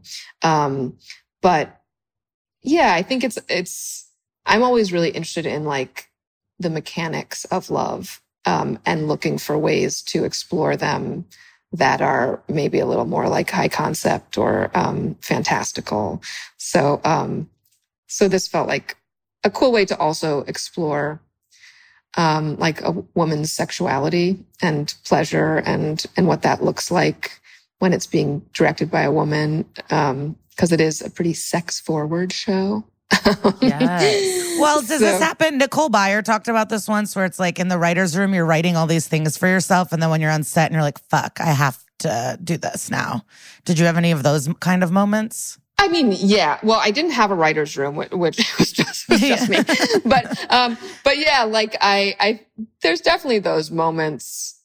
Sex scenes are, are scary. Like they, they are not sexy when you're doing them. Um, but they're still terrifying and to be, you know, naked. And I think naked, so vulnerable and also calling cut and running to monitor in between takes and doing all those things. Like the combination of those things was super empowering, but also terrifying. Um, yeah. but I think it, it it's like um, like anything, sort of invigorating to dive into something that scary and wild and like not normal to be, to be doing. Um, and like, I think because all of my, the actors that were opposite me were also scared, it's kind of nice to just like embrace that in a way that you never get to do in real life sex, you know, where two people can be really honest about like, this is so, I feel so nervous, you know, which is what everyone's actually thinking when they're actually having sex. So yeah, it was, and we had a, an intimacy coordinator and that was always helpful too. Um, I, I would also love to use an intimacy coordinator in real life. Yeah. I think we can learn a lot, learn a lot from these experiences. Oh my gosh. Okay, so now that I know you do all of this stuff, I saw something on your IMDb and I think on one of your parents from 1986 called Zoe's Car. Me too. What is is that? so my mom, uh, her name is Ardell Lister. She's a, a video artist and she made a video in 86 called Zoe's Car that I was the star of. I was four years old. Um, and it's like about, uh, a four year old girl whose like mom like orders, um, like farm animals from like a magazine cutout and then like starts getting all this junk mail. One piece of this junk mail says that I want a car because it's in my name. So like a four year old wins a car. Eh, You know, it's like a short exploration of just like capitalism. Okay. Um, but it was my first acting role. And I love um, that they I love that they put it up on IMDb. like I didn't realize it was on IMDb. yeah, and you can click on Ardell's name. She has Oh, a- good. she has a page Okay, as good. well. Yeah. Well, I, I hope it links to her website. She's she's brilliant and, and prolific, and um, I learned so much about filmmaking from her. Um, even though she does, she's not a narrative filmmaker, but right. she expo- she exposed me to a lot of really cool shit very young. wow. So you were As the mother of an almost four year old, I really can't imagine directing her in any kind of way. yeah, I would like to see it though. Yeah, I'd love to try. I would love Oh, that. yeah, do it. she's like the most opinionated. Like she will not. She when I put my phone on her, she's like, "No, leave me alone." So I don't think that that would really Oh, be interesting. in her vibe. You know, it's a different little- time for because children understand so early, right? Like that phones are Yeah. everywhere in their face. Yeah, she told a babysitter the other day, "No pictures while I'm relaxing." So you know, she has she has things on her rider, and we have to adhere to them, or we will be in trouble. That is amazing. oh, that is Um, amazing. I have an embarrassing question, but I do want to know this. Have you met Tom Hanks? yes. Great. I won't Wait, ask why any follow-ups. is that? Oh, you played. You were played with his son in a show. Yeah. yeah. Okay, So I just I love to I. I love no the you follow up. asked You just want to know. That's very tasteful, Liza. I love the way that you uh, you you you opened it up and you shut it right down, and I think that's Yeah. exactly that's exactly right. You know, somebody just posted something over the weekend that was like a kid in their life that was like, you know, nine or 10 goes, Wait, is the guy who plays David S. Pumpkin still alive? And they were like, That's so funny to me that that kid, to that kid, that guy is David S. Pumpkins, not Tom Hanks. Like Americans, America's like beloved, like hero. He's just David S. Pumpkins. Oh my god, that's amazing. No, you know what? The, the first time that I met Tom Hanks was before I ever uh, worked with Colin or knew Colin. Oh. And I was in a play around the same time that I was doing SVU. I was in a play at the Second Stage Theater called The Little Dog Laughed. And um, it was like a big hit. And so, like, all of these like very exciting celebrities would come and they'd come to the green room. And um and Tom Hanks came and he was in the elevator with my aunt and uncle who were in town from Canada my mom. They were all like freaking out. And he was like the loveliest kindest Aw. person to them. And they were just so excited. Um so so yeah he's a, a lovely person I'm so glad your aunt and uncle got to meet David S. Pumpkins. That's Yes, amazing. It was big for them. It was big for them. You know what was so fun about auditioning for Law and Order back in the day was um, at the time, like the casting office, you would sit and wait next to this like library of VHS tapes. And on the VHS tape was just like every famous person's name. It was like Brad Pitt, like literally Brad Pitt, like every one you could ever think of who had auditioned for Law and Order. And you were just like, it was such an amazing environment to be like, oh, I'm among the greats. They could like release a documentary cut of all those auditions, and I would like go to the theater, like run to the One theater hundred percent to watch. One hundred percent. It would be major box office. well, I mean, gave us a lot. this has been an amazing convo. I don't know, Liza, do you have anything else you want to? No, but I think you should um talk about the show that's coming out one more time and the name and stuff so people can find it. Slip Roku May. May. Amazing. We got Okay. some time, but put it in your calendars now. Yes. And um and and yeah, and then and, and buy your Roku TV if you don't have one. And then I'll see y'all on Law and Order as defense attorney yes. Esther Horowitz. That's a perfect name. Oh God, we all know Esther Horowitz. She's a ball buster. You know, that's who you're going to be. You're going to be like lawyer, defense attorney to the stars. Yeah. Oh, I would love that. Yeah, you'd be expensive. You'd be expensive. Obsessed with her. Oh my God, I love her. I also love like that she had creative parents, but also traditional in the way of religion, but also not with cool. yeah. Fu- you know, I was about to say futuristic rabbi, but what I meant was a woman, just a woman.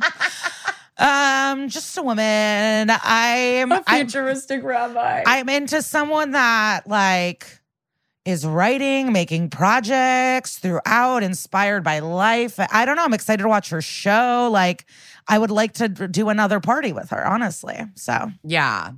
Yeah. this is our postmortem. Um, what else do we want to say? Don't be religious. Well, in the end of this one, I mean, in the in the real life crime, yes, but in the, the end of this episode, the religion thing was like a full red herring, and it was more about kids watching porn and thinking that's what like sex is, and that's turning them into rapists. I don't agree with that, but you know, But it's definitely not healthy, but it's what we always talk about when like um children or young people or any or adults are exhibiting symptoms of abuse or weird things and then we're more mad at the symptom than the cause where it's just Mhm. like it's not even that he's watching porn it's like the dad doesn't talk to him there's no communication he doesn't have friends like Mhm. there's all this other stuff where it's like why is this kid watching porn nonstop like yeah, you know what I mean? Put the put the fucking dad in jail. How about that? You know, like why is your kid able to watch Cinemax all fucking day? Like Yeah. I I don't know because this is totally not the same. But it's like um the Michigan shoot the the high school shooter whose parents are being charged I think with murder too or something really. or something like that. Yeah, he's. oh, I didn't even know about t- that. I think he turned on them because he asked for help a lot. I only saw a quick thing. I don't want to like go on the record with this news, but I saw one article that he pled guilty and he's just like, I think he's probably pissed at his parents. Wow, like he asked them for help and they just never helped him. Yeah, and the school didn't get, they just kept buying him guns and like the school kept being like, can you just please help your kid? He's a psycho. And like the parents, I think, are these gun toting kind of people and they didn't help him at, but to plead guilty it mean like i think it was just that the you know he won't be put to death but Yeah. I think he, I think he was turned on his parents or something. But the parents are being charged, and like, I don't think this is the same as shooting your classmates. Obviously, watching. porn. But I get that. But the, he raped. Maybe it is this. I mean, I don't know. Yeah. But also, you can't just blame parents. Like some kids are psycho. But I'm just saying, like, if your kid is watching porn all day and night, I, I Right. how uh, that's on you, bitch. That's on you, dad. Yeah. I mean, the episode's definitely like trying to indict porn a little bit. And it's like, but they screamed stop. And he's like, that's what they do in the in the movie. You know, it's like they like it, right? Like, Sure, Just, but he also knows that you know- a bomb explodes people. Like you, I watch Yeah. Con Air all the time. I'm not hijacking Yeah. a plane. Like, my God. Con Air is your contact for Katya. You know, Katya talks about contact all the time. Yeah. That's your Con Air. yeah, anyway, yeah, postmortem is like, don't like really b- Well, barely trust your of- kids alone Yes. with anyone or with any computer or and like don't watch your kids like a fucking hawk at all times. Well, it's kind of like this, and this relates to a lot of the subject matter we talk about. But when they say like men that are violent in the home, like domestic abusers, like, oh, I lost control, I lost control. And there's like um, a quote where it's like, no, you didn't lose control because you're not doing this at work. You're not doing this with your guy friends. You're not doing this at a party. You're doing it in home. You're actually fully in control of what you're doing. Yeah. And so that's the whole thing with this too. It's like, I'm sure he's watching action movies too, not just fucking. He's not out there stabbing. He's not out there Right. shooting. It's like, you can't, you can't really do like I didn't know the consequences. It's like, but you did for all these other things. Um yeah. and that's the domestic violence thing where it's like, I'm so sorry. I just I was angry or something. And it's like, I'm sure you get angry at your boss. You're not punching him, are you? yeah. So I don't know. I you know, Frex always, our my friend always tells me she's like, life is not an Instagram post. You can't just speak in Instagram like quotes and posts and sayings. She's like, there's more nuance to life, and I'm like, I don't know. Is there? is there. Um, but yeah. Um, this, but great acting. I'd like to say what else I learned. oh yeah. This little boy is an incredible actor. Zoe crying on a dime. You know, what I mean, like these are Yeah. these are actors. The dad was a good actor. I mean, like everybody. Dude, I, is- saw this in person. Michelle had to cry on set this week. And this one, we were chit chatting. We were like talking about Eric Andre. We were like, bah, bah, bah, bah, bah, bah, and then it was just like places, action. And then when the scene was over, tears in her eyes. It was incredible. It's incredible to watch. Damn. I'm like, are you fucking kidding me? She goes, it's my craft. What are you, what are you talking about? But it, I, I couldn't, I, I, I don't know if I'd seen, I see, I saw Cat Cohen do it on stage once, just like cry like that. But Yeah, I yeah. You've told you. but I've never, but seeing another person do it, it is like just so impressive. Yeah. Well, Zoe told us how she does it, but you can also get that stuff she told us about. Well, hot, um, I watched that Hot Wing show, Hot Sauce, Hot Ones. Yeah. Cate Blanchett was on. Hot ones. It's a great show. I really want to be So Kate it. Blanchett had something written on her hands uh, in her hot ones, and I'm in this Facebook group that like uh, likes to solve stupid mysteries, and like everybody was like, "We have to find out what's written on Cate Blanchett's hands when she's on hot ones." and what is it? You, it's so hard to figure out. I left the thread. I can't really. I, I, but everybody was like, "I think I see the word Newark." Like people were like posturing all this stuff about that hot ones with Cate Blanchett. Well, she, um, what was awesome was she like asked him questions, but it was like sincere and inquisitive and like beautiful in this way that I don't think anyone's spoken to him before. And she just was like, How did you, when did you know that this was your gift? And he was like, Oh my God. Like Cate Blanchett telling you you have this gift. She was just fully Cate Blanchetting him. yeah. I, But I but the point I was trying to make was she goes, oh well, next time I need to cry on stage, I know to t- take a pinky of this hot sauce. But um, an old acting teacher told her if you have to cry and you can't, you move side stage and you rip a nose hair out. how I can't get to my ow. Girl. I don't think I can get to my nose Yeah, hair I just saw her truly attack herself. Everybody, um, but yeah, she's Cate Blanchett. That's why she has two Oscars, and I think she's about to win a third. People love Yeah. this Tár movie. You know, I'm gonna see it. I'm never going to see Tár. I don't think You- the way it was explained. I don't think I have an interest. To me, because I've never seen a Woody Allen movie, but like I saw Blue Jasmine. I, I remember Elizabeth when I was a kid and I saw Elizabeth. That changed my life. And then Gwyneth Paltrow's dumbass won the Oscar, and I was like, oh, this is rigged. The whole world is rigged. Like that's when I realized life is fake. But Cate Blanchett, to me, uh, like if she's in an award winning, I I'm seeing it. I'm seeing it. yeah, I'm seeing it. Okay, maybe I'll watch it on a plane or something. I just like was hearing it's just like a character. It's like a vehicle for her. And it's like there's no story and it's just kind of I don't know. well, you hated her other one that didn't have a story. You hated the what happened to Bridge. I did not like Where'd You Go, Bernadette. There was a story and I didn't like the story. yeah, yeah. I just didn't like the way they did that. She's always amazing. Yeah. Like, you know, I'm never gonna shake a stick at her. Anyway, let's get into our what would Sister Peg do? Because we could truly talk about Cate Blanchett until the cows come home. I've also never seen Hot Ones, so I should watch one. But what would Sister Peg do is our weekly segment where we direct you guys to an article, a book, a podcast. I mean, we try not to take you to another podcast, but sometimes we have to, of uh, just to inform more of the subject that we tackled in today's episode. And for this week's What Would Sister Peg Do segment, we'd like to point you to the organization Za'akah. Um, and that's Z A apostrophe A K A H. This was actually suggested to us by a listener. I'm sorry I did not jot your name down, but thank you so much. You know who you are. You're the only person that suggested it to me. Um, this group's mission is dedicated to, quote, advocating for survivors of child sexual abuse in the Orthodox Jewish community, end quote. Um, they raise awareness in the community, organize and participate in educational events for parents and teachers on how to identify and correctly handle suspicions and disclosures of child sexual abuse, and advocates for legislative reforms designed to prevent sexual abuse in the future and secure justice for survivors. So there's more at www.zaakah.org, www.zakah.org. Thank you so much for that. Well, I appreciate it. And next week, we will be doing Secrets Exhumed, season 14, episode 14. Please join us on another twisted tale. You asked for it, you're getting it. Yeah, you guys have been so asking for it. And I'm so um, grateful for the What Would Sister Peg Do? Because as we know, like places that are in hierarchies and trust elders and religion, that's like, it's ripe for abuse and really hard to talk about it. And so it is very important. And um, go to Peacock. All right, I'm out of here. Bye, guys. See you next week.